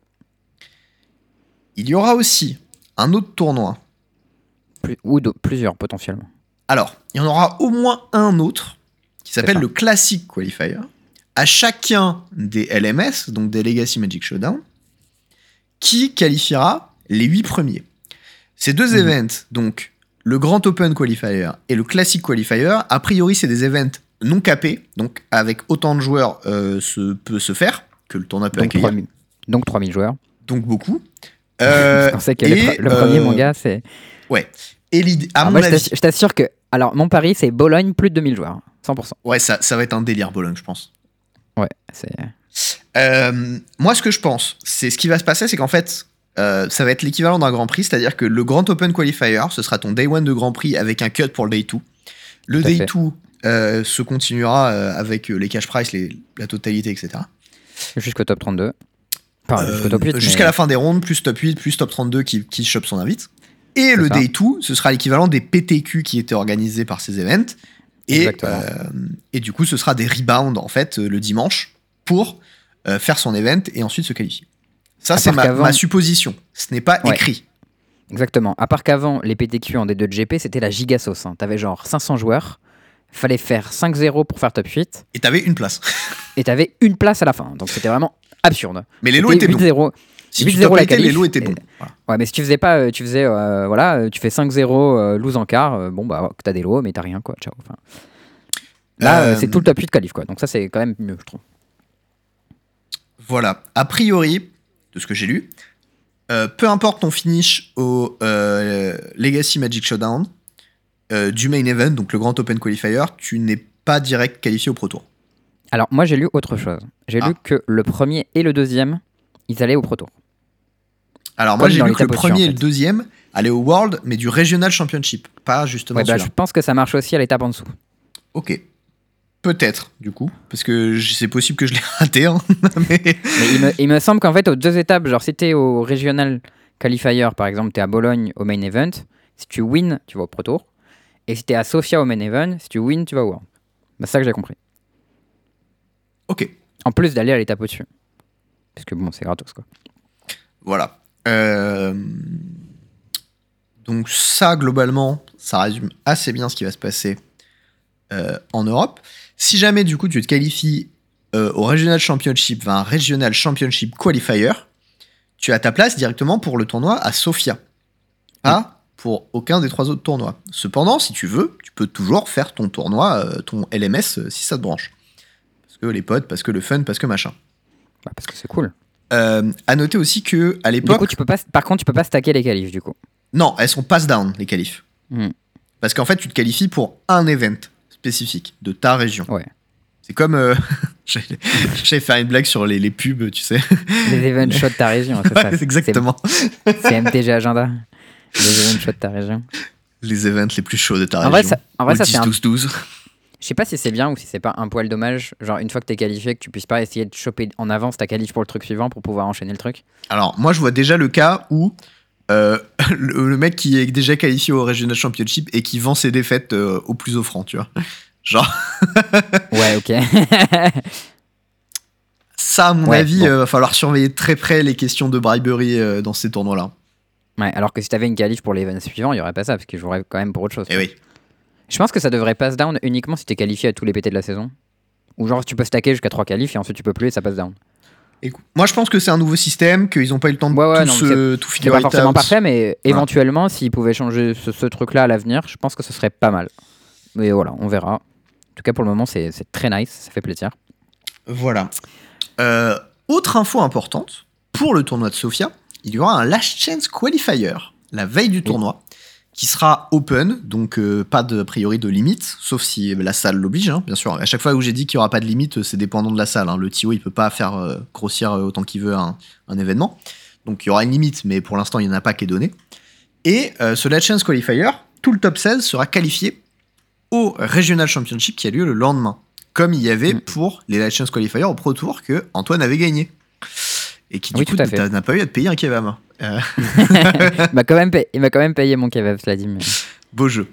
Euh, donc voilà, j'étais qualifié en premier. Euh, Ouais. c'est un peu l'équivalent de, de, de ça. Et je crois que j'ai tout dit.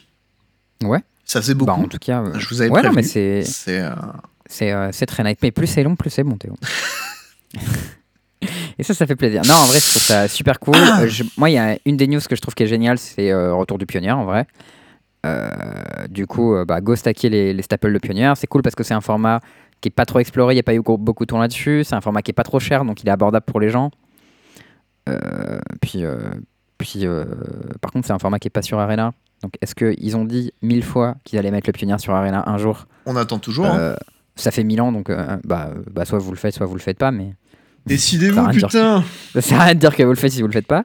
Mais bon, peut-être qu'un jour on pourra faire du pionnier sur Arena, je sais pas. En attendant, moi j'ai vu que les Arclight Phoenix ils coûtent 5 balles. Euh, quand Phoenix c'était le meilleur deck en Alors, moderne, il déjà Phoenix, plus ça 5 coûtait balles, hein. v- Ça coûtait 20 balles. Déjà Euh, je crois. Je sais pas, moi j'ai pris quoi à 5 balles? Beau J'ai geste. pris 4 Arclight Phoenix, 4 Thing in the Ice. C'est parti. J'ai pris plus que ça d'ailleurs, hein, mais j'ai j'ai entre autres pris ça.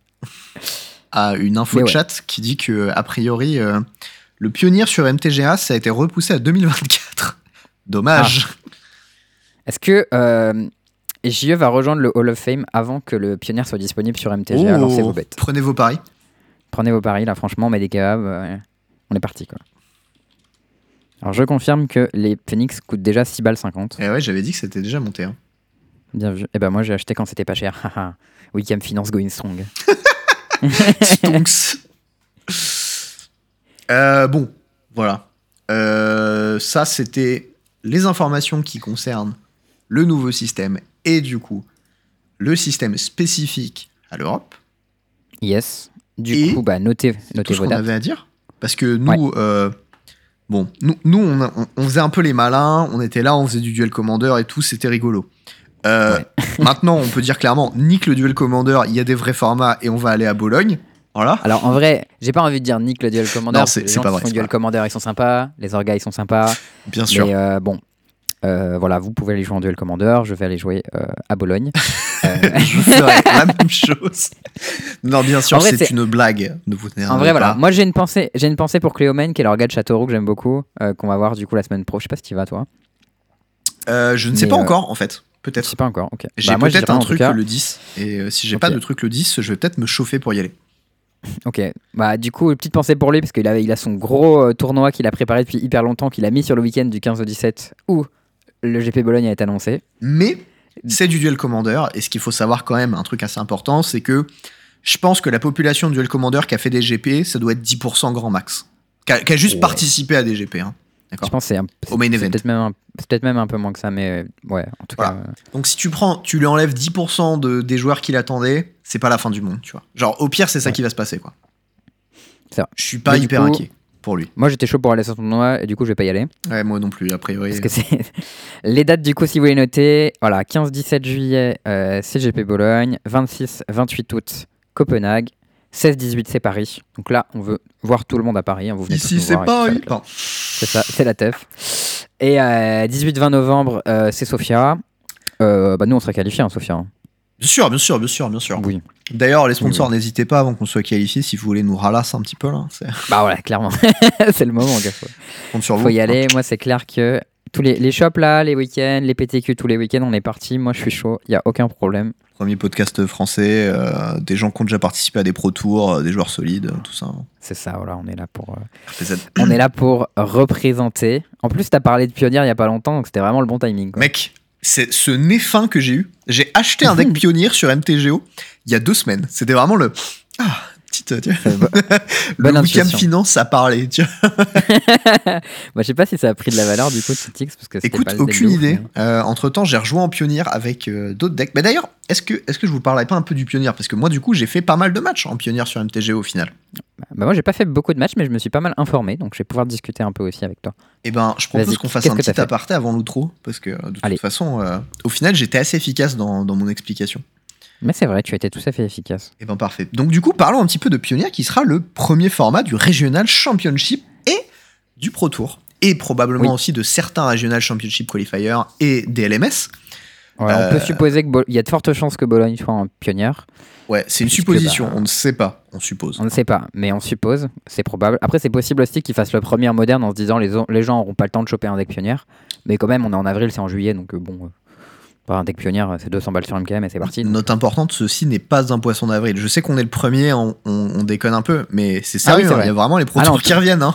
c'est vraiment ça trop bien. Genre, Mais c'est vrai, c'est vrai qu'on aurait pu faire un épisode qui s'appelait Le Retour du Pro Tour un 1er avril. Et ça aurait été vraiment hyper méchant avec les gens.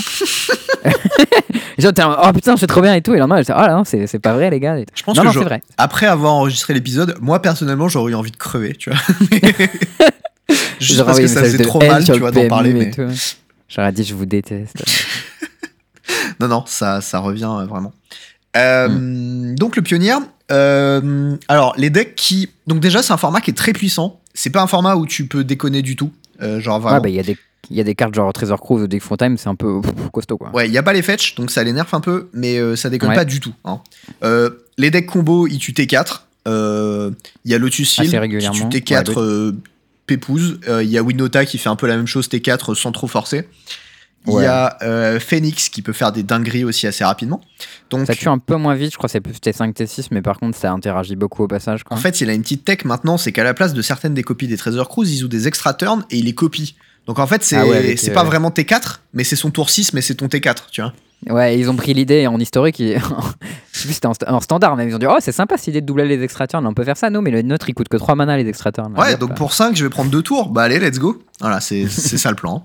Euh, donc, euh, Phoenix c'est vénère, Winota c'est vénère. Moi j'ai joué Sramora. Ne jouez pas Sramora, c'est vraiment de la merde. Voilà, sachez-le. Très important. Euh, j'ai le deck en papier et je vais le brûler, je pense, après cet épisode. Non, le brûle pas, arrête, je faire déconne, quelque je chose. déconne. Mais euh, c'est pas bien, c'est vraiment pas bien. Pas incroyable. ouais. Euh, Il y a U-White Control qui a gagné Wanderer, qui est quand même eu un bon ajout, qui est assez bien comme deck. D'ailleurs, ça joue, euh, ça joue 80 cartes maintenant, White Control, d'après ce que j'ai compris. Non. Ah bon? Bah, J'ai vu pas mal de versions avec 80 cartes, euh, avec peux et tout. Tu peux, hein, mais euh, je, je pense que c'est pas nécessaire. Il y a des versions, il a ceci truc- dit, Jeskai avec Fire qui joue euh, Invention Euh, et qui font des Transmogrify dans des agents of treachery. Et tu sais qu'ils peuvent faire un truc supplémentaire maintenant? C'est jouent Lucas. des Fables of the Mirror Breaker pour copier les, les Oui, agents. il le fait aussi. Et ça, c'est vraiment. Cette carte, elle t'enable tellement de méga ports. J'aurais fait le token au premier chapitre pour que tu puisses transmogrify dessus. Et au troisième chapitre, tu, tu peux copier ton agent. Et là, c'est vraiment euh, agent. Enfin, genre, euh, Fable sur agent, c'est vraiment un Oui, crime. et elle te fait même un mana en plus parce que t'as pu attaquer entre temps avec ton token. Ah ouais. tu sais qu'en plus, le pire, c'est qu'à partir du moment où tu piques le troisième truc du mec avec un trois à agent la fin du tu pioches 6.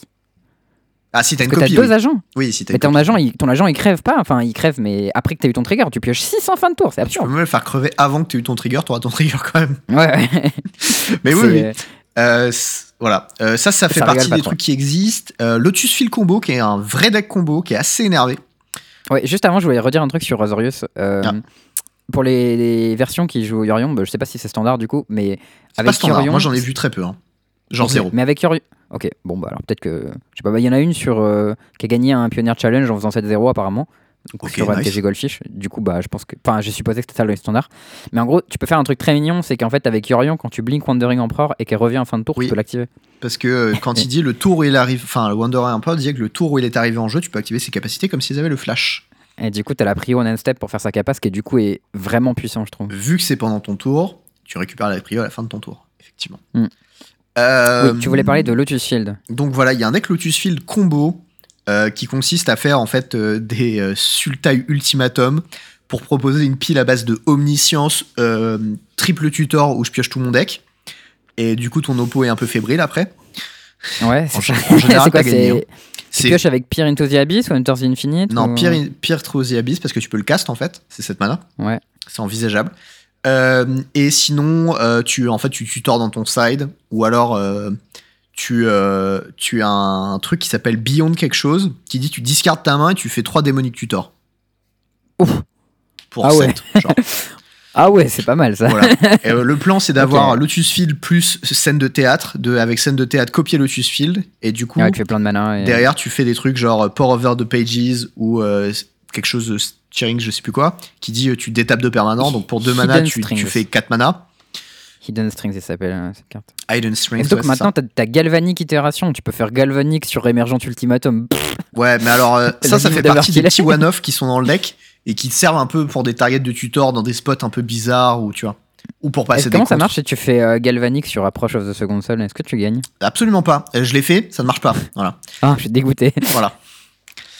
Parce que euh, je sais plus pourquoi, mais je l'ai fait et j'ai fait Ah tiens, ça marche pas, j'ai gagné 14, dommage. voilà. Euh, Il y a une raison, j'ai oublié la raison, mais il y en a une, ça ne marche pas. Alors, le- en fait, ça dit If a Roche Johnson was 4 from your hand, and Bah voilà, cast another casté spell, et tu, tu l'as pas casté parce que t'as mis une copie. Ouais, ça. Bah, en fait, le deuxième, il est casté depuis ta main. Donc ça marche parce que ça casse la copie en premier. Mais il faut que tu aies casté un autre spell qui s'appelle ça. Là, tu l'as pas casté, tu l'as copié, donc ça marche pas. C'est ça. Ça a été, euh, ça a été euh, bug proof. Ils ont pensé à tout. C'est bien vu. Mais en, tout cas, ce deck il existe depuis longtemps. Enfin, moi je sais que la, dernière fois que je l'ai joué, euh, c'était avec Underworld Bridge dedans et c'était vraiment méga, méga puissant quoi. Mais même sans Bridge, ça a l'air toujours assez balèze et ça a l'avantage de. Bah, tu joues pas de bête quoi, tu passes vraiment bien à travers la hate. euh. Et euh, en plus, tu as accès à plein de couleurs pour tes cartes de side, tes tar- tutor target et les machins, donc c'est assez cool quoi. Voilà. Et apparemment, c'est assez consistant. Donc on a dit Winota, Phoenix, Lotus Field, UI Lotus, Control. Blue. Il y a aussi euh, Monored, euh, Monored. Agro, Ouais. qui a gagné euh, un des derniers challenges en pionnier. Euh, D'ailleurs, euh, si vous voulez voir un clip marrant, il y a le mec qui a gagné le challenge pionnier qui bouffe littéralement un carré de euh, la commune euh, de Neon Dynasty qui joue en x4 dans son deck. Et a priori, il a fait ça trois fois dans le stream. Je suis pas allé vérifier, je l'ai juste vu une fois, ça m'a suffi. Mais il la, il la mange? Ouais, ouais, littéralement, il la mange. Mais pourquoi Ah, Je, j'étais devant mon écran, j'ai fait, mais pourquoi tu. Et, et puis, Mais du coup, elle est pas, du coup, elle est pas bien Ah, a priori, la carte est insane dans le deck, hein, mais lui, il Ah, l'a ok. mangé. je sais pas pourquoi. D'accord. Et puis, il en a pas mangé une, il a mangé un carré foil. Voilà. Ah ouais. Ouais. Et du coup, donc elle, elle, elle ping à la première étape, après fait un compteur, et après t'as une 2-2 qui fait un truc, je sais plus c'est quoi. Euh, ça dit quand tu joues un sort créature, il arrive avec un compteur. Ça dit quand tu joues un spell, ton oppo il prend 1 et de l'autre côté c'est une 2-2 haste, je crois. Et il y a un effet en plus. Si une créature, deal damage, disturn, by nature, ou die. Ah, ok, ça exile les bêtes que tu butes avec des dégâts. Hein? Ouais, il y a un passif sur la- le 2-2 haste de l'autre côté. Ah Bon, il est pas très pertinent. Non, ouais, ouais. en physique en plus cette carte. Ça s'appelle Etching of Kumano. Et euh, Ah ouais, t'as raison. dit, en, en gros, ouais, quand, tu mets, quand tu tues des bêtes avec des points, ça l'exile. Voilà, je l'ai là euh, pour ceux qui, qui regardent en live. Désolé, bonus, Du- euh, les auditeurs, vous y aurez pas droit. Elle est pas foil. Eh non, moi je la mange manger. pas non plus. bonus, hein. je mange pas mes cartes, désolé. Euh, ensuite, on peut parler peut-être des decks sacrifices. Ouais, ensuite, euh, ben, des autres decks, c'est Red Black Sacrifice, qui joue euh, des Envil, des Mayhem Devil, des chats et des fours. Donc si vous aimez la cuisine, euh, n'hésitez pas. Deck qui a perdu du coup euh, l'Urus, mais qui du coup joue Mayan Devil. Ah oui, peut-être qu'il jouait pas l'Urus avant. Je ne sais pas. En tout cas, ce qui est intéressant, c'est que Logan Nettles, le cousin de Red Duke, a gagné un challenge avec. Donc c'est c'est pas n'importe quel péon. hein. Euh, J'ai joué le deck, c'est assez fort. Par contre, c'est assez dur à jouer. hein. Genre très dur à jouer. À quel point tu prends cher sur la Graveyard 8 Tu prends pas trop trop cher sur la Graveyard Ouais, 8. t'as- Par contre, tu prends cher chars, sur des fait. trucs genre marche. Ah ouais, parce que tes trucs ils sont exilés, c'est relou. Ouais, genre se faire exiler Envil, c'est chiant.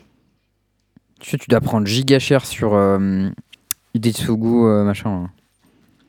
Euh, ouais, mais c'est pareil, c'est pas très bien dans, dans le format en fait comme carte. Ouais, ça doit être bien spécifiquement contre ce deck, mais contre le reste du format, ça doit être un peu nul. Genre contre Phoenix, tu vois, ça, f- les modes font pas grand chose à part exiler ton cimetière. Et du coup, c'est un peu aux F. Euh, contre Ouais. le- Lotus Field, ça fait strictement rien. Contre White Control, ça fait strictement rien. Tu vois, enfin, il y a beaucoup de cas où ça fait Ouais, R, quoi.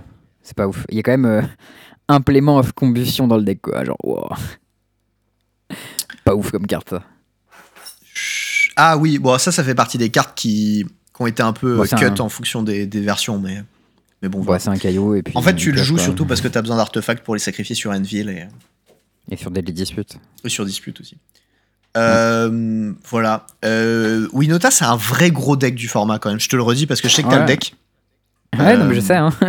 Moi, je- j'envisage de jouer ça probablement, en tout cas sur les qualifiers. euh, je pense que le deck est vraiment puissant. Je pense que les gens savent pas forcément jouer contre le deck et le, et le sous-estiment pas mal parce que il a une gueule de deck de pimpin. Un peu. Et euh, du coup, les gens, ils aiment bien sous-estimer les decks une gueule de deck de pimpin. Et du coup, toi, tu viens avec des plans de side un peu taffés, les gens, ils, ils implosent, quoi. Ouais, puis il y a aussi tous ces spots où en fait tu, tu joues contre Winota et tu te retrouves dans des spots où tu dois garder euh, ton removal pour la Winota et ton oppo il fait bah du coup je vais jouer chariot et ils font ah putain. C'est genre... Et clair coup, que le chariot, ça match. down pour un chariot et en fait bah ils peuvent pas faire grand chose parce que s'ils le tuent ils prennent Winota derrière ils ont perdu et, et du coup c'est un peu compliqué. Ouais, ce chariot, ça marche tellement bien avec Winota quand ton adversaire il attend Winota que tu fais chariot. C'est oh, c'est tellement relou, il peut pas le buter, il peut tuer que les 2-2, genre Ouais. c'est trop pourri. J'ai aussi vu des les- versions de Winota qui jouaient euh, Eldritch Evolution.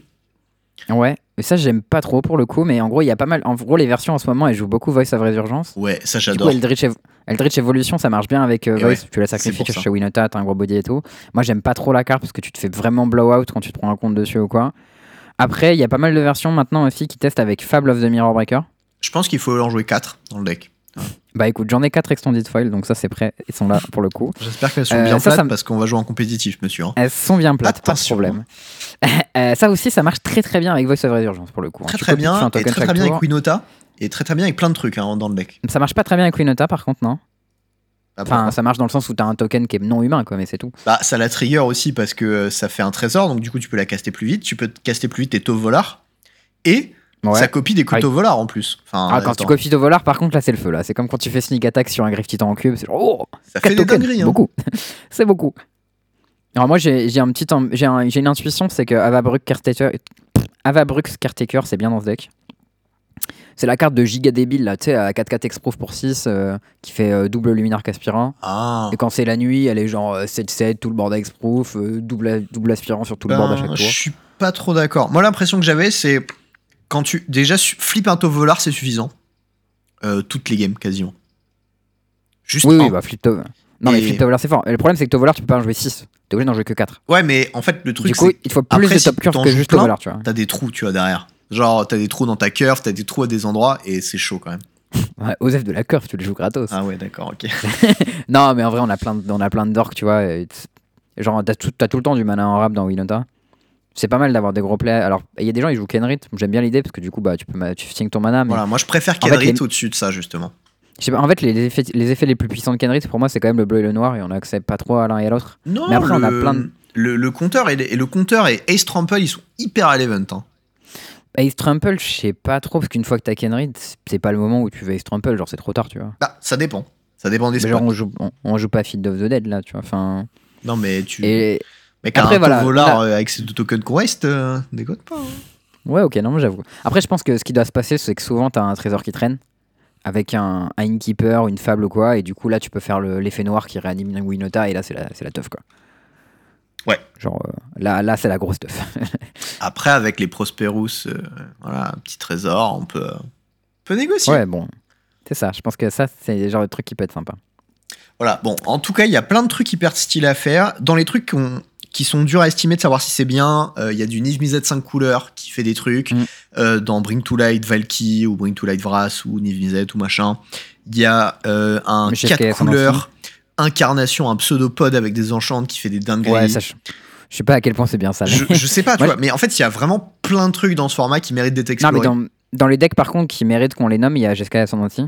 Ouais, Jessica Ça, vraiment, Ascendancy, il y a Canister qui a tapé un un deck, challenge ça. avec il y a pas longtemps. Ouais, non, ça c'est vraiment en deck. Genre, euh, quand j'étais à, à Bordeaux, euh, Nico, Nicolas Preil, il jouait ça. Et euh, genre, on a fait des games contre Winota, et sur le papier, je me disais, oh, ouais, avec Winota, je vais le défoncer, j'ai la clock plus. Ouais, il euh, tue un de plus euh. Bah, il me tue un peu plus vite, il interagit vachement bien, et en fait, le truc, c'est que l'interaction, ça marche trop bien avec euh, Jeskai Ascendancy, puisque bah, t'as juste à jouer des rituels des éphémères, ça trigger tes cartes, ça Même pas, tu tes joues machins, Portable tu. Hall, ça trigger dessus, hein, c'est non créature. Ouais, c'est non créature. Ouais, en vrai, ça marche trop bien, en fait. Genre, Portable Hall cartes, et Chain to the Rock, c'est les interactions principales qui jouent euh, c'est ça.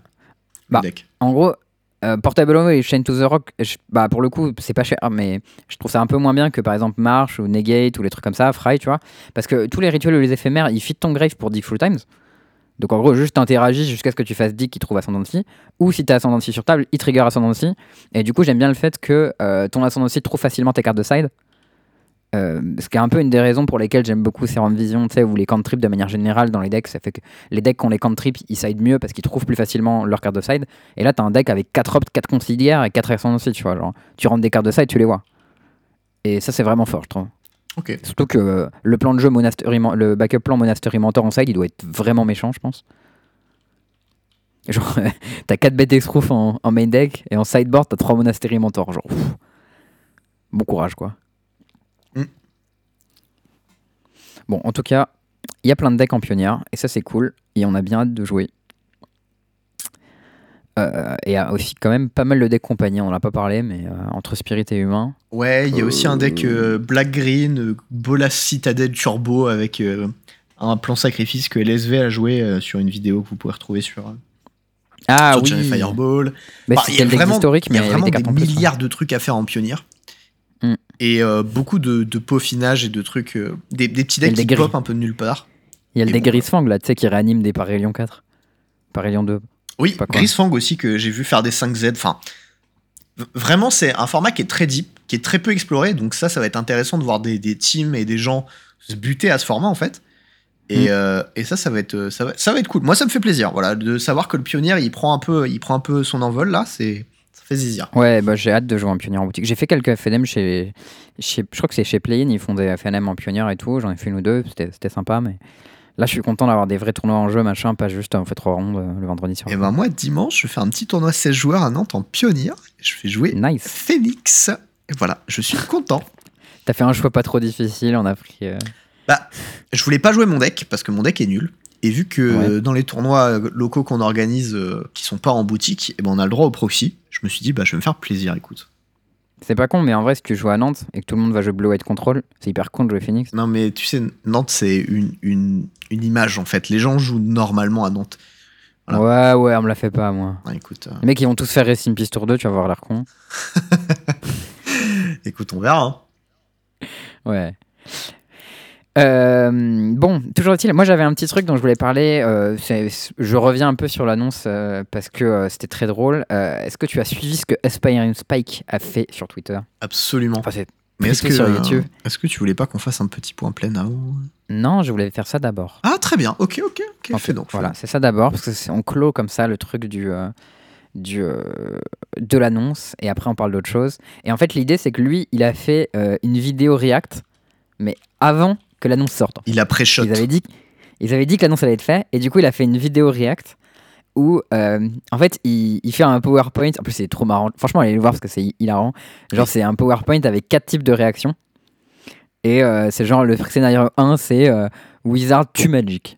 Et là, il dit, mais pourquoi Wizard tuerait Magic? Alors là, il y a Reddit, passe son temps à dire qu'ils vont tuer Magic, donc forcément, au bout d'un moment, il va le faire. Ça a probablement quelque chose à voir avec les NFT, avec les NFT de toute manière. Euh, et genre, euh, Huey Johnson euh, est un agent caché de Yu-Gi-Oh! comme ça, tu vois. Pas mal. Et c'est genre après il dit qu'est-ce que je ferais si c'était le cas? Bah probablement je ferais des challenges Dark Souls sur ma chaîne. personne les regarde parce que je suis nul. je quitte les social médias. je deviens pauvre. Ma meuf me quitte et je termine dans la rue, tu vois. c'est genre scénario catastrophe, tu vois. Après t'as le scénario euh, t'as un nouveau système mais euh, qui est décevant. Euh, à quoi ça ressemble? Bon, un truc du style de la MPL, il n'y a pas d'OP pour toi. Le truc cool, c'est que Gabriel Nassif, il va s'en faire plein les thunes, comme d'hab, donc ça c'est nice, parce qu'en plus il est, il pote avec Gabriel Nassif et tout. Mais il dit, bah voilà, c'est les mêmes trucs qu'avant et on n'a pas de trucs et on sait pas quoi faire et on est triste, parce que bah, nous on n'est pas concernés. Et il dit, bah moi je ferai du stream en parlant de, de vidéos, trucs comme ça, quoi. Il dit scénario 3, l'annonce est bien, et genre t'as des petites images de gens contents qui marchent vers une ville qui marche, avec un petit même, tu sais, le mec qui fait le pouce, ça, ça me fait trop Tu viens de spoiler toute la vidéo que, que tu conseilles aux gens quand même. Bah, il faut la regarder. il faut la regarder quand même, parce que c'est drôle. Enfin bref, t'as les scénarios où ça se passe bien, et genre le dernier scénario c'est All My Dreams Come True. et The Pro Tour is back et machin. Ouais, c'est ça. Et là, il dit euh, Et qu'est-ce que je ferais? C'est genre, euh, c'est bon, euh, je vais grinder, je vais faire les tournois, les machins, les trucs, tu vois. Et voilà, ça me fait marrer. J'aime beaucoup Aspiring Spike en plus, je trouve que ça cool. En gros, lui, il, a arrêté de... contenu. Ouais, il a arrêté de faire des pro tours quand bah, il y a eu la fin des. Enfin, tout le l'OP est devenu online, machin et tout, tu vois. Et, et je pense qu'il va s'y remettre et ça va être cool, quoi. Bon, maintenant que je dis ça, on peut peut-être passer au point plein. Eh ben, jingles C'est le point plein. Alors, euh, moi pour le point plein, je voudrais revenir sur un petit truc qui s'est passé. J'ai une question, euh, une question éthique en fait, euh, sur un truc qui s'est passé au, au, Pro Tour le dernier Kamigawa. Mhm. en gros, du coup, si vous n'avez pas suivi, il y a eu un bug qui a été annoncé euh, juste avant le début du tournoi, mais enfin un peu avant le début du tournoi, mais après que les gens aient submit leur decklist, comme quoi les spells qui avaient plusieurs targets étaient buggés. Donc il y avait par exemple Magma Opus et Shatter Skull Smashing. Et en gros, euh, il y avait un, truc un peu compliqué, mais en gros, si tu mettais dans le stack un autre spell et que le spell qui était dans le stack au-dessus fizzle parce qu'il perd sa cible, euh, bah tu faisais fizzle tout le stack en gros. Oui, donc du coup, tu avais un Magma Opus qui te faisait piocher deux cartes et te foutre deux tokens qui, se faisait, qui allaient se faire foutre quoi. C'était pas ouf. rien. Et tu faisais un Shutter Skull Smashing qui faisait 0 daga, donc en vrai c'était bien nul. Tu vois. Et sauf que le problème c'est qu'ils ont annoncé ça après que les gens aient lock leur decklist. Et donc par exemple, JE, il jouait un deck Jeskai Inata. Avec Magma Opus et 4 Magma Opus, 3 Shutter Skull Smashing. Donc tu vois, il se faisait vraiment méga défoncer. Il l'avait dans le fion. C'est ça. et en même temps. Il est quand même euh, vice-champion du monde, donc ça va. C'est ça. Mais, Mais bon, c'était pas ouf. Et du coup, euh, ils, ils, ont annoncé avant le tournoi, plutôt que les gens, ils il y a un bug et ils savent pas s'ils ont le droit de le faire ou ils, ils, enfin, ils abusent du bug sans le savoir et tout. Ils ont dit avant le tournoi, bon ok, ce bug est là, donc on va jouer comme si c'était les règles normales de Magic et voilà. On va jouer comme si le fait d'utiliser ce bug c'était normal et que le sort aurait dû se résoudre de cette façon C'est ça, bah, comme si c'était les ah règles. ouais. Sale. Ce qui du coup, ce qui, du coup défonçait un peu euh, les joueurs d'Inata, mais bon voilà. Et du coup, euh, la question arrive euh, quand on jouait. euh, euh, du coup, c'était Simon Nielsen qui jouait contre JE en ronde 3 ou 4, je crois, un truc comme ça. Ils sont avec 0. hein. Je crois qu'ils sont à 3-0, ils jouent contre JE. Et euh, lui, il joue mono blanc. Et on arrive au plan plein. Il joue mono blanc et il joue contre Inata. Et donc la vidéo est sur son channel YouTube. Et en fait, il a un spot spécifique où JE, il fait Magma Opus euh, target, genre euh, un truc qui défonce. euh, je sais plus si c'est Magma Opus Shattersky Machine, mais ça défonce Simon Nielsen. Et Simon Nielsen, là en main, il a pile le truc pour faire le bug. Il peut use bug Du coup- comme un sale. C'est ça, il use bug, et s'il le fait, il gagne la game. Et s'il gagne la game, il gagne, je crois qu'il gagne le match même. Euh, du coup, question éthique, dans ce spot, qu'est-ce que tu fais? Ça m'emmerde. en vrai, tu vois, dur, c'est typiquement pour ce genre de truc où, où j'ai euh, où j'ai Stop Arena. Le truc dont, dont j'ai parlé, tu vois, au championnat de France, où je me retrouve à, à me retrouver dans un bug qui m'encule ma partie, on doit la reset, et ensuite je me ligane et je me fais baiser, tu vois. Et genre, c'est vraiment ce truc où il y a. Où genre, ça ne devrait pas arriver comme situation. Parce que le logiciel était censé être bien branlé, et du coup, ce bug spécifique ne devrait pas exister si les règles de Magic normales s'appliquaient. Tout à fait. Euh, maintenant, Mais Le les règles de Magic différentes s'appliquent du coup, parce qu'elles elles ont été prévenues. eh ben, moi je suis dans la team où tant que c'est dans les règles, c'est fine. Cependant, euh, je sais pas. Là, t'es au World, tu vois. Non, c'est pas World, c'est en Pro Tour. C'est au Pro Tour. Ok, bah attends. Il jouait Inata au Worlds, euh, JE Hmm, non, Il jouait quoi au Worlds je sais plus. je sais plus. Non, il jouait Témur, euh, Ah oui, c'est le suivant, pardon. Témur Dragon Machin, et en historique, il jouait.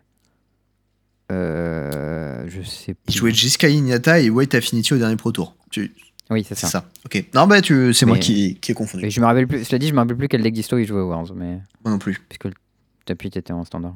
Anyways, euh, ok, donc du coup, euh, bon, ça n'empêche, t'es au Pro Tour, c'est la même chose que les Worlds, enfin en termes, enfin, c'est pas vraiment la même chose, mais c'est un peu le même concept. Bah, il y a des gros enjeux, quoi. Ouais, tu joues ta vie, quoi, en fait. Oui. Euh, est-ce que tu le fais? Alors déjà, question, est-ce que si tu le fais, tu gagnes la partie? Oui, instantanément sur le spot. C'est genre, il fait full tap pour faire ça, et toi, t'as l'étal sur table. Ah, et si tu actives le bug. Est-ce ben, qu'on peut dire que c'est pas JE en face? Parce que ça aurait été JE en face, je l'aurais pas fait. Parce que c'est un pote. tu Ok. vois. Et genre, ça Bon, me ferait que- trop chier. Alors disons que c'est pas JE, mais c'est un pro qui est reconnu et plutôt apprécié dans la sphère compétitive. Donc par exemple, c'est Martin Jusa. On peut pas dire que c'est genre thèse? Non, c'est un joueur euh, Ça simplifierait ma réponse. qui a une plutôt bonne réputation.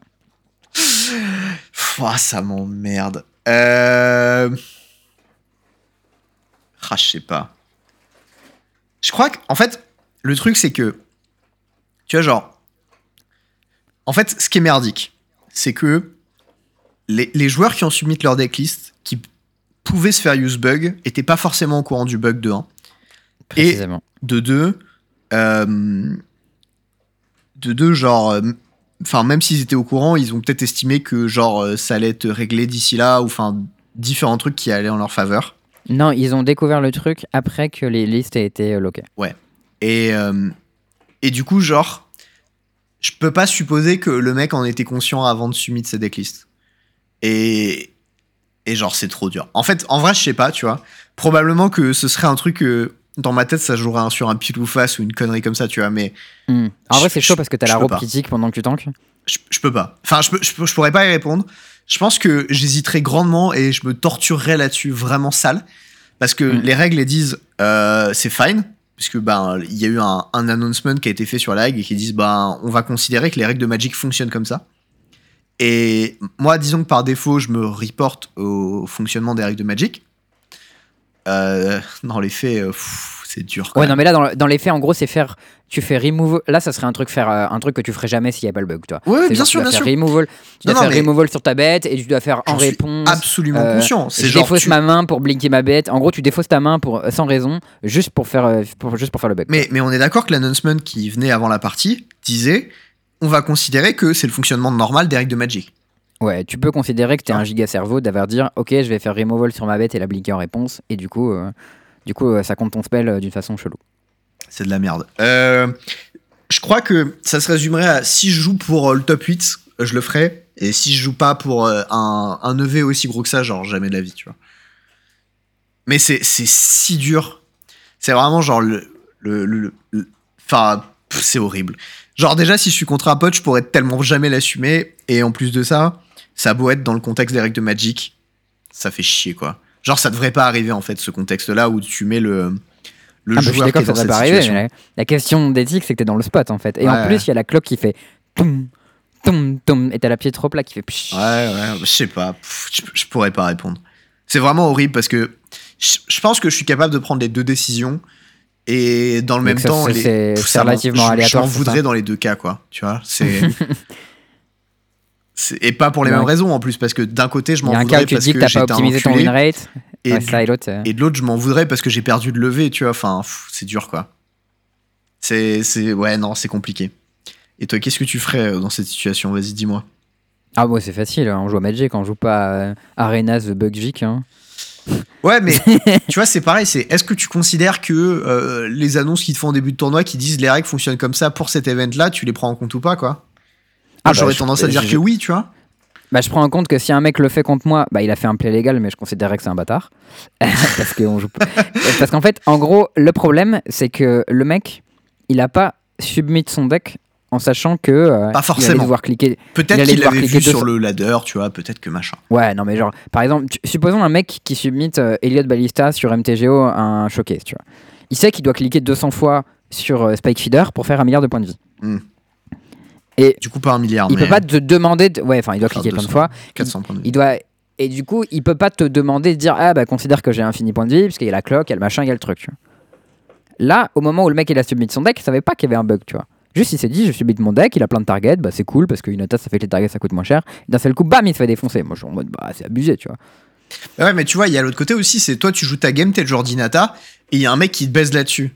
C'est. Enfin, genre, d'un côté, tu l'as mauvaise, mais d'un autre côté, bah, les règles du tournoi, elles ont été faites de manière à ce que tu te fasses baiser Ah dans ce bah. spot, donc tu t'es fait baiser dans ce spot, tu vois. Enfin. Ouais, bah c'est comme, c'est comme si un mec qui t'engueule shoot, quoi. Bah, il a le droit de le faire, mais. Bah, Non, parce que c'est la différence de Langen Shoot, c'est que tu joues sur des questions de de, de, de règles de Magic qui sont grises.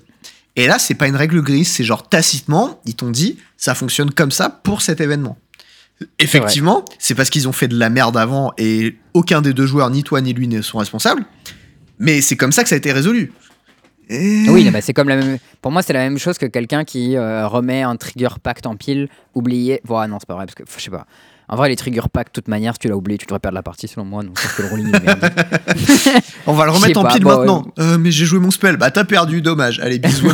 ouais, mais en vrai, bon, ça, de toute manière. euh, Bon, c'est ce qu'on en pense. Pour moi, il y a marqué euh, si t'as pas payé ton pack, t'as perdu la partie. T'as pas payé, t'as perdu la partie. Problème est réglé. Donc, euh. Ah mais toi t'es un dev aussi. C'est vraiment peu, trop, euh, trop cartésien là-dedans, tu vois. Il y a ce côté-là un peu? Hmm. Non, bah je sais pas. Ok, ouais, c'est pff, c'est compliqué. Bah, ah, c'est quoi euh, Dites-nous ce que vous en pensez de cet event. N'hésitez pas à nous répondre sur Twitter ou sur Discord. Voilà, Ouais, grave. on fait du clout. Euh, c'est bisous. Du clout. Je sais pas comment. En tout cas, euh, ce qui s'est passé, c'est que Simon Nielsen, c'est un mec avec un grand cœur, donc il l'a pas fait. Ah le bro, Euh, putain. Et euh, du coup, il a dit voilà. euh, en gros, lui, il, bah, il pense comme moi. Il pense qu'à partir du moment où tu as subi ton deck, tu savais pas qu'il y a le bug. Donc après, tu te fais défoncer, c'est un peu abusé. Et, euh, et du coup, euh, il l'a pas fait. Et du coup, j'ai eu la gagner parce que c'est un boss. Et voilà. Euh, C'était la fin de cette euh, question éthique difficile. Écoute, euh, si tu as le lien de ce truc, moi ça m'intéresse. Parce que j'ai envie de lui mettre un gros big up quand même à Simon Nielsen sur Twitter. Parce que, voilà, frère, bien ouais, je sais pas si j'aurais fait pareil, tu vois. Ouais, non, franchement, beau gosse. Euh, Mais je respecte beaucoup Ouais. sa décision, hein, qu'on soit clair. Même si moi je suis pas sûr de ce que j'aurais fait dans sa situation, je respecte beaucoup la droiture de dire je ne le fais pas, point. Euh, voilà. Moi je suis, je suis pas sûr que dans un cas où tu joues pour euh, des milliers de dollars et une place aux Wars et machin et trucs, euh, je me serais mis dans ce spot. Tu vois. Ouais, non, c'est pas évident. Bah écoute, j'ai mis la. C'est sur sa chaîne YouTube hein, qui s'appelle Simon Nielsen. C'est Round 3 Alchemy versus, euh, versus JE. Ah, parce qu'il fait des mettrai- commentaires. Ah, mais c'est. Ah, ce Simon. Putain, j'avais Simon Gertsen, pas Nielsen. Ah non, c'est pas le même. Gertson, c'est celui qui fait le commentaire, non? Est-ce que, euh, est-ce que tu connais la légende autour de cet homme? Euh, C'est l'histoire des vaches? Non. Des, des, euh, non. L'histoire des vaches, c'est avec le Canadien. Canadien. C'est- Hein qui nous l'a celui raconté. mais qui a plus. ouvert. Non, non, c'est N qui nous l'a raconté à propos d'un autre Canadien, celui qui a ouvert le Tarmogoy Foil et qui l'a drafté. Ah oui, c'est Mé- c'est Ménard. Voilà. Euh, du coup, je sais, je sais plus. euh, Non, il y a Simon Gertson. c'est les deux frères. Oui, et les deux frères ont joué, ont joué sur le Pro Tour. Ouais, et ben je croyais que c'était lui. Mais est-ce que tu connais la, la, la petite euh, background story sur Simon Nielsen? Simon Nielsen ou Simon Gerson, du coup? Non, Nielsen, celui-ci. Nielsen. Alors, je connais l'histoire où il a dormi, c'est ça? C'est en rapport avec le sommeil, en effet. Ouais, alors, si je vais la raconter correctement, c'était un GP en moderne où il jouait au GAC. Ouais. Et euh, il fait genre 9-0 jour 1 euh, comme un big Attends, boss. attends, il n'y a pas que ça sur sa decklist. Il y a un truc à dire sur sa decklist qui est hyper important. Ah oui, il y a un truc sur sa decklist, c'est qu'il y avait 8 flexos dans, sur- dans le deck, un truc Et comme il ça. a joué un one-off de lui, chacun des flex slots pour prouver que le deck il a était dit, tellement con qu'il n'y avait pas besoin manière, de le choisir. deck est C'est ça, il a dit le deck est fumé. Donc, euh, Osef, de ce que vous me dites dans le deck flex slot, moi j'ai mis un de chaque. Comme ça, pas besoin de réfléchir. Euh, il joue le GP, il fait 9-0 jour 1 comme un boss. Il top 8. Ensuite, ouais, il, va, il va boire des coups. Il va boire des coups le soir avec ses potes, euh, machin tranquille. Et alors, je sais plus si c'est jour 2. Ouais, c'est jour 2. À la première ronde, il est en gueule de bois, un truc comme ça, et il rate la ronde. Ouais. Parce que euh, il arrive en retard. Euh, parce qu'il s'est pas réveillé, parce qu'il a fait la fête avec les potes la veille. C'est mon 9-0. dieu ce mec, putain. Et il, ramène, du coup, il- ensuite, il revient la ronde d'après en mode non, non, me dropez pas, je suis vraiment là. Et il fait top 8 quand même. Ouais, et je me demande s'il gagne Et pas après, le à la fin, il gagne le GP. d'ailleurs. Ouais, voilà. Il gagne le GP à la fin. ouais. Et euh, non, en fait, moi, la, petite story que j'ai, c'est que ce mec, quand ils avaient une chambre avec lui, il le faisait dormir Ouais. dans la douche tellement il ronflait fort. Dans la baignoire, Mais en non. fait. Et a priori, c'est un turbo ronflex de troisième catégorie, tu vois. Ah ouais. Mais c'est tout. Petite blague. Mais je me rappelle de cette histoire, je sais plus qui c'est qui nous l'a raconté, mais ça me dit quelque chose. Je pense que c'est un invité qui euh, est sur le podcast. c'est pas impossible que ce soit un Pierre ou quelque chose comme ça qui nous ait parlé de ce genre de truc. Mais bon, en tout cas, le mec, euh, moi j'ai eu des interactions avec lui euh, à, à DGP et le mec est trop cool, vraiment trop trop sympa. Donc euh, moi ça me fait plaisir parce que voilà, trop trop trop cool quoi. Je l'aime bien ce Mm. gars-là, il est cool. Yes. Euh, moi j'avais aussi une petite news alchimie, une fois n'est pas coutume. Euh, voilà, je connais pas du tout le format, mais euh, j'ai vu qu'il y avait le bon Thierry, Et qui est El Titi, Gramboa, bien sûr. Tout à fait. Et on euh, parle de qui a son pseudo, pas d'autre chose. C'est ça, c'est petit malin. Qui a fait des perfs de gigaport avec son deck euh, Orzhov, où il a fait genre deux top 8 d'affilée de Qualifier. Ouais. Et j'ai suivi une partie du tournoi d'ailleurs.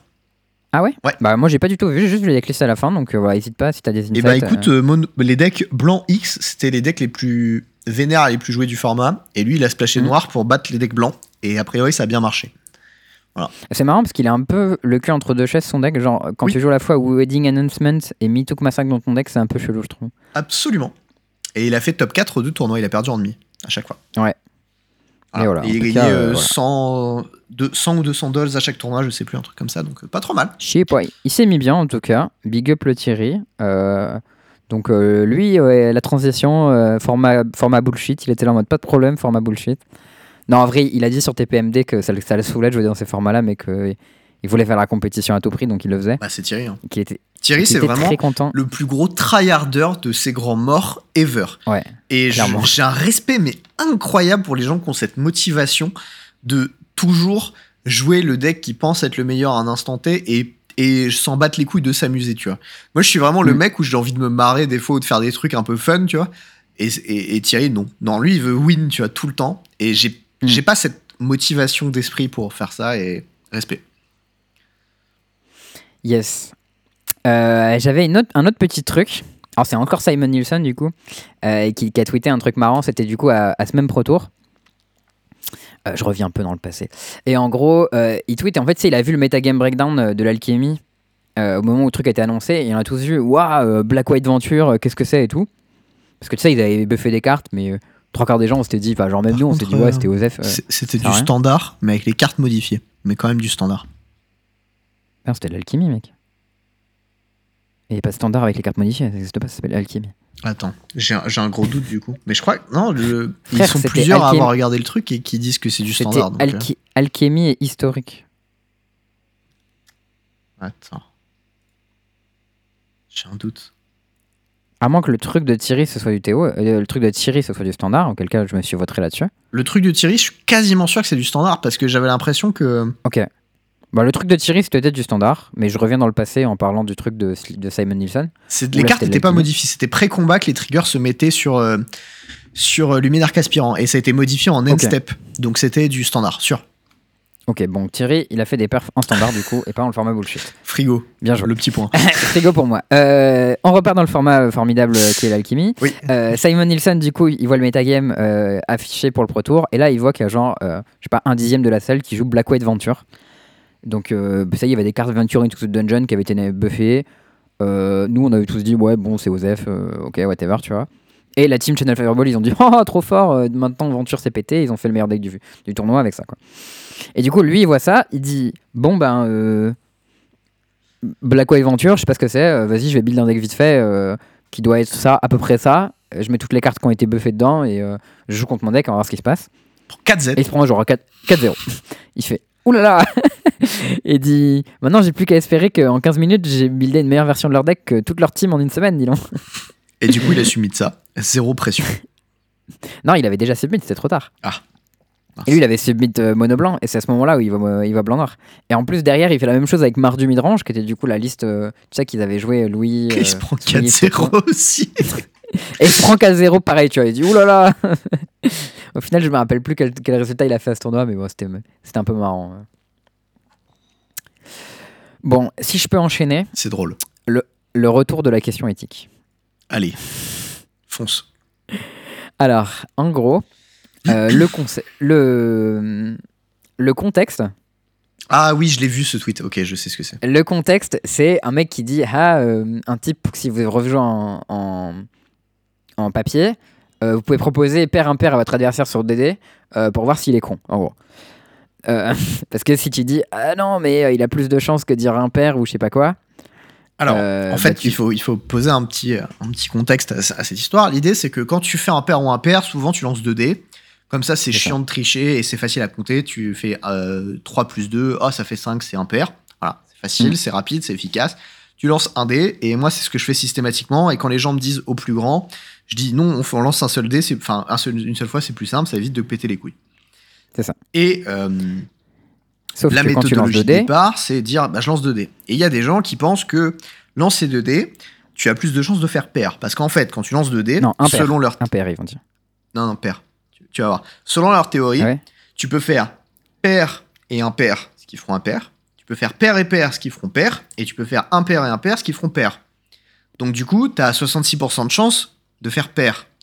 Ah, moi je C'est l'ai pas que eu celle-ci. pas. Moi j'en- ai eu une autre, c'est t'as plus de chances de faire impair parce que le résultat le plus probable euh, c'est 7. Et d'ailleurs, euh, et sur, sur tes 2 dés, euh, du coup, euh, voilà, c'est plus probable que ça soit impair. Bon, euh, toutes ces théories sont fausses. Si vous Voilà. y connaissez un petit peu en maths ou que vous faites le breakdown des solutions proprement, vous vous rendrez compte qu'en fait, c'est strictement la même chose, sauf si vous estimez que le poids des dés n'est pas le même. Mais alors bon, là, c'est un autre, une autre question et on va pas rentrer là-dedans.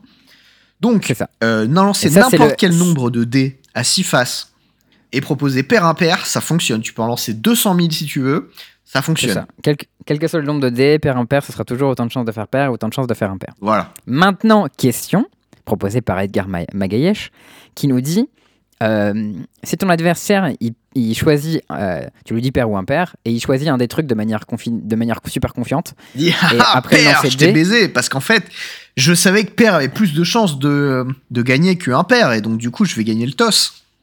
exactement. Si ton adversaire fait ça. Est-ce que. tu- Ouais, très très bon jeu d'acteur. Franchement, je te, donne, je te donne un Oscar tout de suite, euh, sans la baffe dans la gueule. Si vous vous demandez pourquoi j'ai arrêté le théâtre, hein, voilà, vous avez votre réponse. Du coup, si ton adversaire fait ça, est-ce que tu dois appeler l'arbitre euh, pour tricherie? Puisque même si ton adversaire n'a pas gagné davantage, il pensait qu'il en aurait gagné un de manière, euh, comment dire, pas illégale ou immorale ou je sais pas quoi. alors, euh, moi, alors, je, je pense que de toute façon, si tu as une doute sur, une, sur un doute sur une question, tu dois appeler un judge. Ça, c'est ce que je pense. Euh, ceci vrai. dit, moi, j'appellerais pas un judge, ça me ferait marrer. Et de deux, je noterais euh, dans mon petit carnet des enculés à Magic euh, son nom. Voilà. tu demandes son nom dans le Death Note. Voilà. Il n'y a pas grand monde dedans, mais lui, il en ferait partie. Parce que clairement, c'est le genre de mec, tu vois. En fait, le problème, c'est que ce genre de comportement, c'est le genre de comportement de tricheur opportuniste. Bah oui. Et, et ça, c'est chiant. Parce que ces gens-là, ça veut dire qu'ils vont essayer de gruger contre toi quand ils en auront l'occasion. Et bah, t'as pas envie de jouer contre des gens qui vont essayer de gruger contre toi plutôt que d'essayer de respecter les règles de Magic. Donc, euh, ben voilà, ils iront dans mon Death Note de Magic.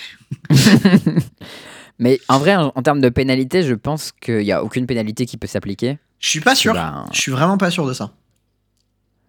Puisque, en fait, quand hum, Kevin il nous avait décrit la tricherie, il avait dit que c'était un acte qui était fait volontairement dans l'intention de gagner un avantage Eh qui ben, ne qui respectait pas les fait. règles. Oui, non, mais là, ça respectait les règles. Eh ben, Il a juste Ça choisi dépend. père ou impair. si t'estimes que respecter les règles, c'est proposer une solution qui est strictement 50-50 pour définir un toast, ou que qui est strictement 50-50 pour définir un toast, et que toi-même tu estimes 50-50. Tu vois, ça dépend de comment c'est marqué dans les règles. Je sais pas, je connais Ça, pas du tout pas le point de règle sur le toss. Je crois que les points de règle sur le toss sont très obscurs et ils partent du principe que les joueurs se démerdent pour, faire le toss. Et que s'il y a un litige, le judge il vient et il dit on refait le toss. et d'ailleurs, tu, tu l'as expérimenté. Alors- Souvent, il dit démerdez-vous pour trouver une façon de faire le toss. qui vous voilà, moi je l'ai expérimenté, les judges est arrivé, il a fait bon, en vrai, démer- démerdez-vous entre vous. Voilà. Donc, euh, Voilà, du coup. t'aurais appelé un judge toi euh, ou pas? euh, Je pense que je serais allé voir un judge à la, pr- à la fin de la partie. Et tu l'aurais mis dans ton Death Judge, dans ton Death Note des enculés de Magic. Ouais, après, après j'aurais parlé de lui sur mon podcast où il y a pas mal de joueurs compétitifs qui m'entendaient et j'aurais accidentellement lâché son nom. Et le- je l'aurais tagué sur Twitter et je l'aurais tagué sur Discord. et J'aurais marqué sa photo et j'aurais marqué euh, en gros rouge attention. Non, c'est pas vrai. Jamais trop, tu sais, jamais. Ouais, jamais dans l'excès ici, toujours raisonné, toujours. Voilà, raisonnable, euh, tout ce genre de choses. Absolument. Euh, voilà, du coup, bon, on demandera euh, l'avis. On a plein de judges dans le Discord qui pourront nous dire euh, ce qu'ils ce feront dans ce genre de cas. En vrai, intéressant comme question. Je trouvais ça assez cool. Euh, Ah, J'ai une- une- Non, assez intéressant, je suis d'accord. J'ai une news un peu triste par contre derrière Oh, merde. ensuite. Ouais, qui nous vient du, de, la, de la podcast sphère. Ah oui. C'est notre ami Antoine de Café Magic qui a fait son épisode 100, félicitations à lui, dans lequel il annonçait qu'il arrêtait le podcast. Euh, tristesse. Et ce n'est toujours pas un poisson d'avril, hein, on continue. non, euh, toujours pas. Tout ça sérieux. Donc, euh, bah, du coup, bah, là, j'ai envie de lui dire félicitations parce que son épisode, c'est quand même go. Enfin, c'est quand même beau, tu vois. C'est, c'est beaucoup. Enfin, nous, quand on était à 100, on était en, oh putain, 100, c'est beaucoup et tout, stylé. Ouais. Et, euh, et moi, j'aimais beaucoup son podcast. Après, lui, en gros, il disait que euh, il perdait un peu, la- un peu comme nous au final. hein. Il disait, hein, je perdais un peu la passion, machin. J'arrivais pas à m'intéresser à des formats qui me parlaient pas. Il y avait plus l'OP comme je le connaissais et tout. On peut espérer que ce soit un départ à la Straski en mode oh retraite. Au final, les choses se, se deviennent bien. Peut-être que je reviens. Je sais pas. D'ailleurs, Straski a fait un petit tweet en disant qu'il allait revenir. hein, mais Ah ouais, ça tombe bien après, je sais pas. Tiens. C'est la spéciale. Bon, moi, je lui souhaite en tout cas. Je trouve qu'il a été. Je trouve que son podcast, il est sympa. J'aime beaucoup l'écouter. En plus, il a été gentil avec moi dedans, donc c'est nice. Ouais, ben, moi, Antoine, c'est quelqu'un avec qui j'ai joué en fait à l'époque euh, en moderne beaucoup. Euh, J'avais testé un peu avec lui et tout. Et enfin, c'est quelqu'un que j'adore. J'étais allé chez lui euh, une ou deux fois pour faire des petits drafts, des trucs comme ça. On avait fait un Popper Cube Ah, qui stylé. possède, qui était grave chouette. Et, et même il y a 4 ans, d'ailleurs, c'est un truc qu'il qui m'a tweeté, qui m'a fait bien rire. C'est il y a 4 ans, je lui avais vendu un carré, un carré de Tarmo euh, Oh, ça, normal. devait valoir... ça devait valoir cher, ça, il y a 4 ans. Il y a 4 ans, ça valait euh, un peu plus de 100 balles pièce, et je lui avais vendu 400 les Ouah. 4. Et Oh il y a pas longtemps, il, l'a- il a vu sur MKM le prix qui était genre à 30 balles. Je crois Et que c'est moins que dit, ça en genre, plus. hein. Euh, Il y a moyen de faire une petite ristourne. Pire à faire. Ça C'est le, le stonks inversé, tu vois. ouais. Et, euh, et non, bah en fait, c'est genre la, la carte a perdu sa valeur parce que ben, elle a été outclass euh, par, par d'autres. Et ça. Premier prix, 18 euros. De quoi? Premier prix, 18 euros.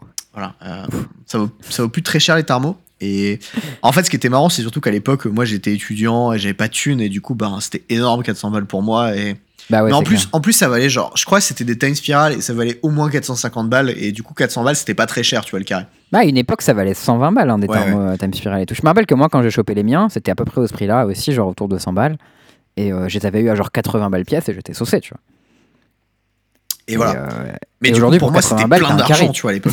Et euh, Ouais, bah moi aussi, j'étais. Ouais, c'est un gros investissement, tu vois. J'ai acheté des thermos et des lilies, putain, maintenant je vais pouvoir jouer Boomer June. Génial. Mais c'était, voilà, mon argent de poche d'un an quasiment. Je crois même qu'à l'époque, c'était pour jouer dans euh, Temur Delver, avec euh, Delver, Tarmo et les Mandrills. Ah ouais, mais t'avais des bilans? Alors, non, en moderne. Et c'était euh, pour. euh, c'est Antoine qui jouait Ah ça. ouais. C'était pas moi. Ah ouais, Ah ouais, ouais. il est chaud. Il est chaud. Bah écoute, euh, je, sais, je sais pas si c'est encore playable Tarmo en moderne, je vais pas, je vais pas te mentir. C'est playable dans certains decks, genre Black Green euh, qui a gagné un challenge il y a pas longtemps. Ah ouais, BG Reclaimer. Ouais. Genre, l'ont best joué. deck. Après, euh, est-ce que c'est vraiment bien? Je ne sais pas. En vrai, je m'en rends pas trop compte. Ça a l'air fine. Ouais. Bon, en tout cas, on s'éloigne un peu du sujet, mais envoyez plein d'amour à, à Antoine de Café Magic, il le mérite. Parce que. C'est un gars adorable. Voilà. Faut- si vous le super connaissez taf. pas, euh, c'est un vrai gentil. sympa. Genre, c'est un vrai gentil, comme on en- comme il y en a pas beaucoup, tu vois. mm, mm. Absolument. Euh, tant qu'on reste dans la création de contenu, euh, la semaine dernière, il y avait le TPMD. Tu sais, le touche pas à mon deck, l'émission de euh, Bandit, Ouais. qui lui aussi est revenu. Euh, Qu'on avait fait une fois d'ailleurs. euh, ouais, on avait fait une fois et tout, c'était sympa. Et là, il y avait en fait une petite séquence où euh, il a parlé de toi, genre. euh, Mais non. pas, pas- si, mais c'était pas hyper sympa. Enfin, moi, ça m'aurait pas trop plu, je crois. Genre, enfin, il dit un truc du genre, ouais. Toi, en euh, bandit Ouais, ouais, non. En fait, il dit un truc genre. euh, Théo, euh, quand il joue, euh, c'est un peu un connard. Genre, il fait, il fait genre, il essaye même pas de gagner. Et après, il dit, oh, t'as perdu contre moi. T'es vraiment une merde, quoi. Donc, euh, What? Bah, mais, mais, mais, bandit Genre Laurent?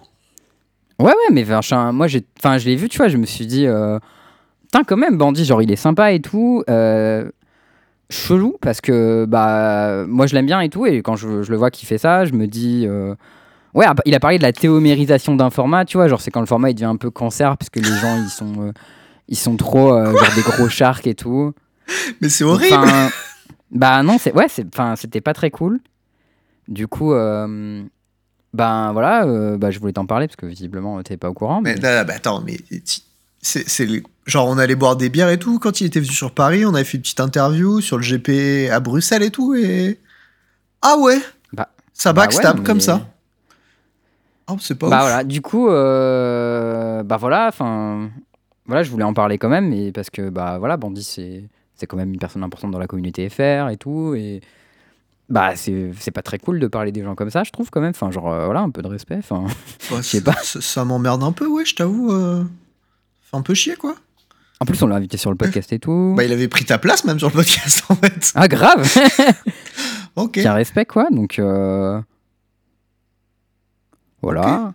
Bah ouais, merde, dommage. Euh, mais pourquoi? Je sais, enfin, c'est pas. Oh, Il y avait, il avait, il avait tiré à côté, il était là en mode ouais, bon, Théo quand même, bon, il est pas. euh, sais, il essayait de limiter le truc en non mode ouais, à la bon, limite, on a joué une fois hyper- ensemble, c'était en moderne et je l'ai bourré parce qu'il jouait Tron et je lui ai pété ses langues. Donc je comprends, tu vois, il est, il est un peu salé. Soit. Non, non, mais même mais, pas mais Thierry. Bandit, en plus, je lui ai il était plus- Thierry, il était sur le côté gentil de la force, tu Ah vois. en bon, mode, ça va euh, alors. En mode, ouais, bon, des fois, euh, Théo, il est pas hyper. il est un peu maladroit et tout, mais genre, franchement, ça va, tu vois, et tout, abuse pas. Et franchement, en vrai. euh, Tu vois, c'était bandit qui envoyait des scuds comme ça, Ah ouais. gratos et tout. Bah, bah, bah, fait chier du coup. Enfin, ça, ça m'emmerde un peu. Genre, moi en général, tu vois, j'aime bien trash talk un peu, mais, je- mais friendly quoi, pas, pas méchant. Et, euh, ok, bon, bah super. Euh, ok. Bah désolé, hein, je voulais pas, je voulais pas blesser des gens quoi. C'était pas, c'était pas le plan. Bon, euh, on continue ou. euh, Bah ouais, ouais, ouais, on continue, ouais. Vas-y, hein, on enchaîne. Hein. C'était quoi la, la, Euh, news suivante? Euh, la news suivante, euh, c'était euh, c'était que j'ai- beaucoup de mal en fait à continuer sans éclater de rire.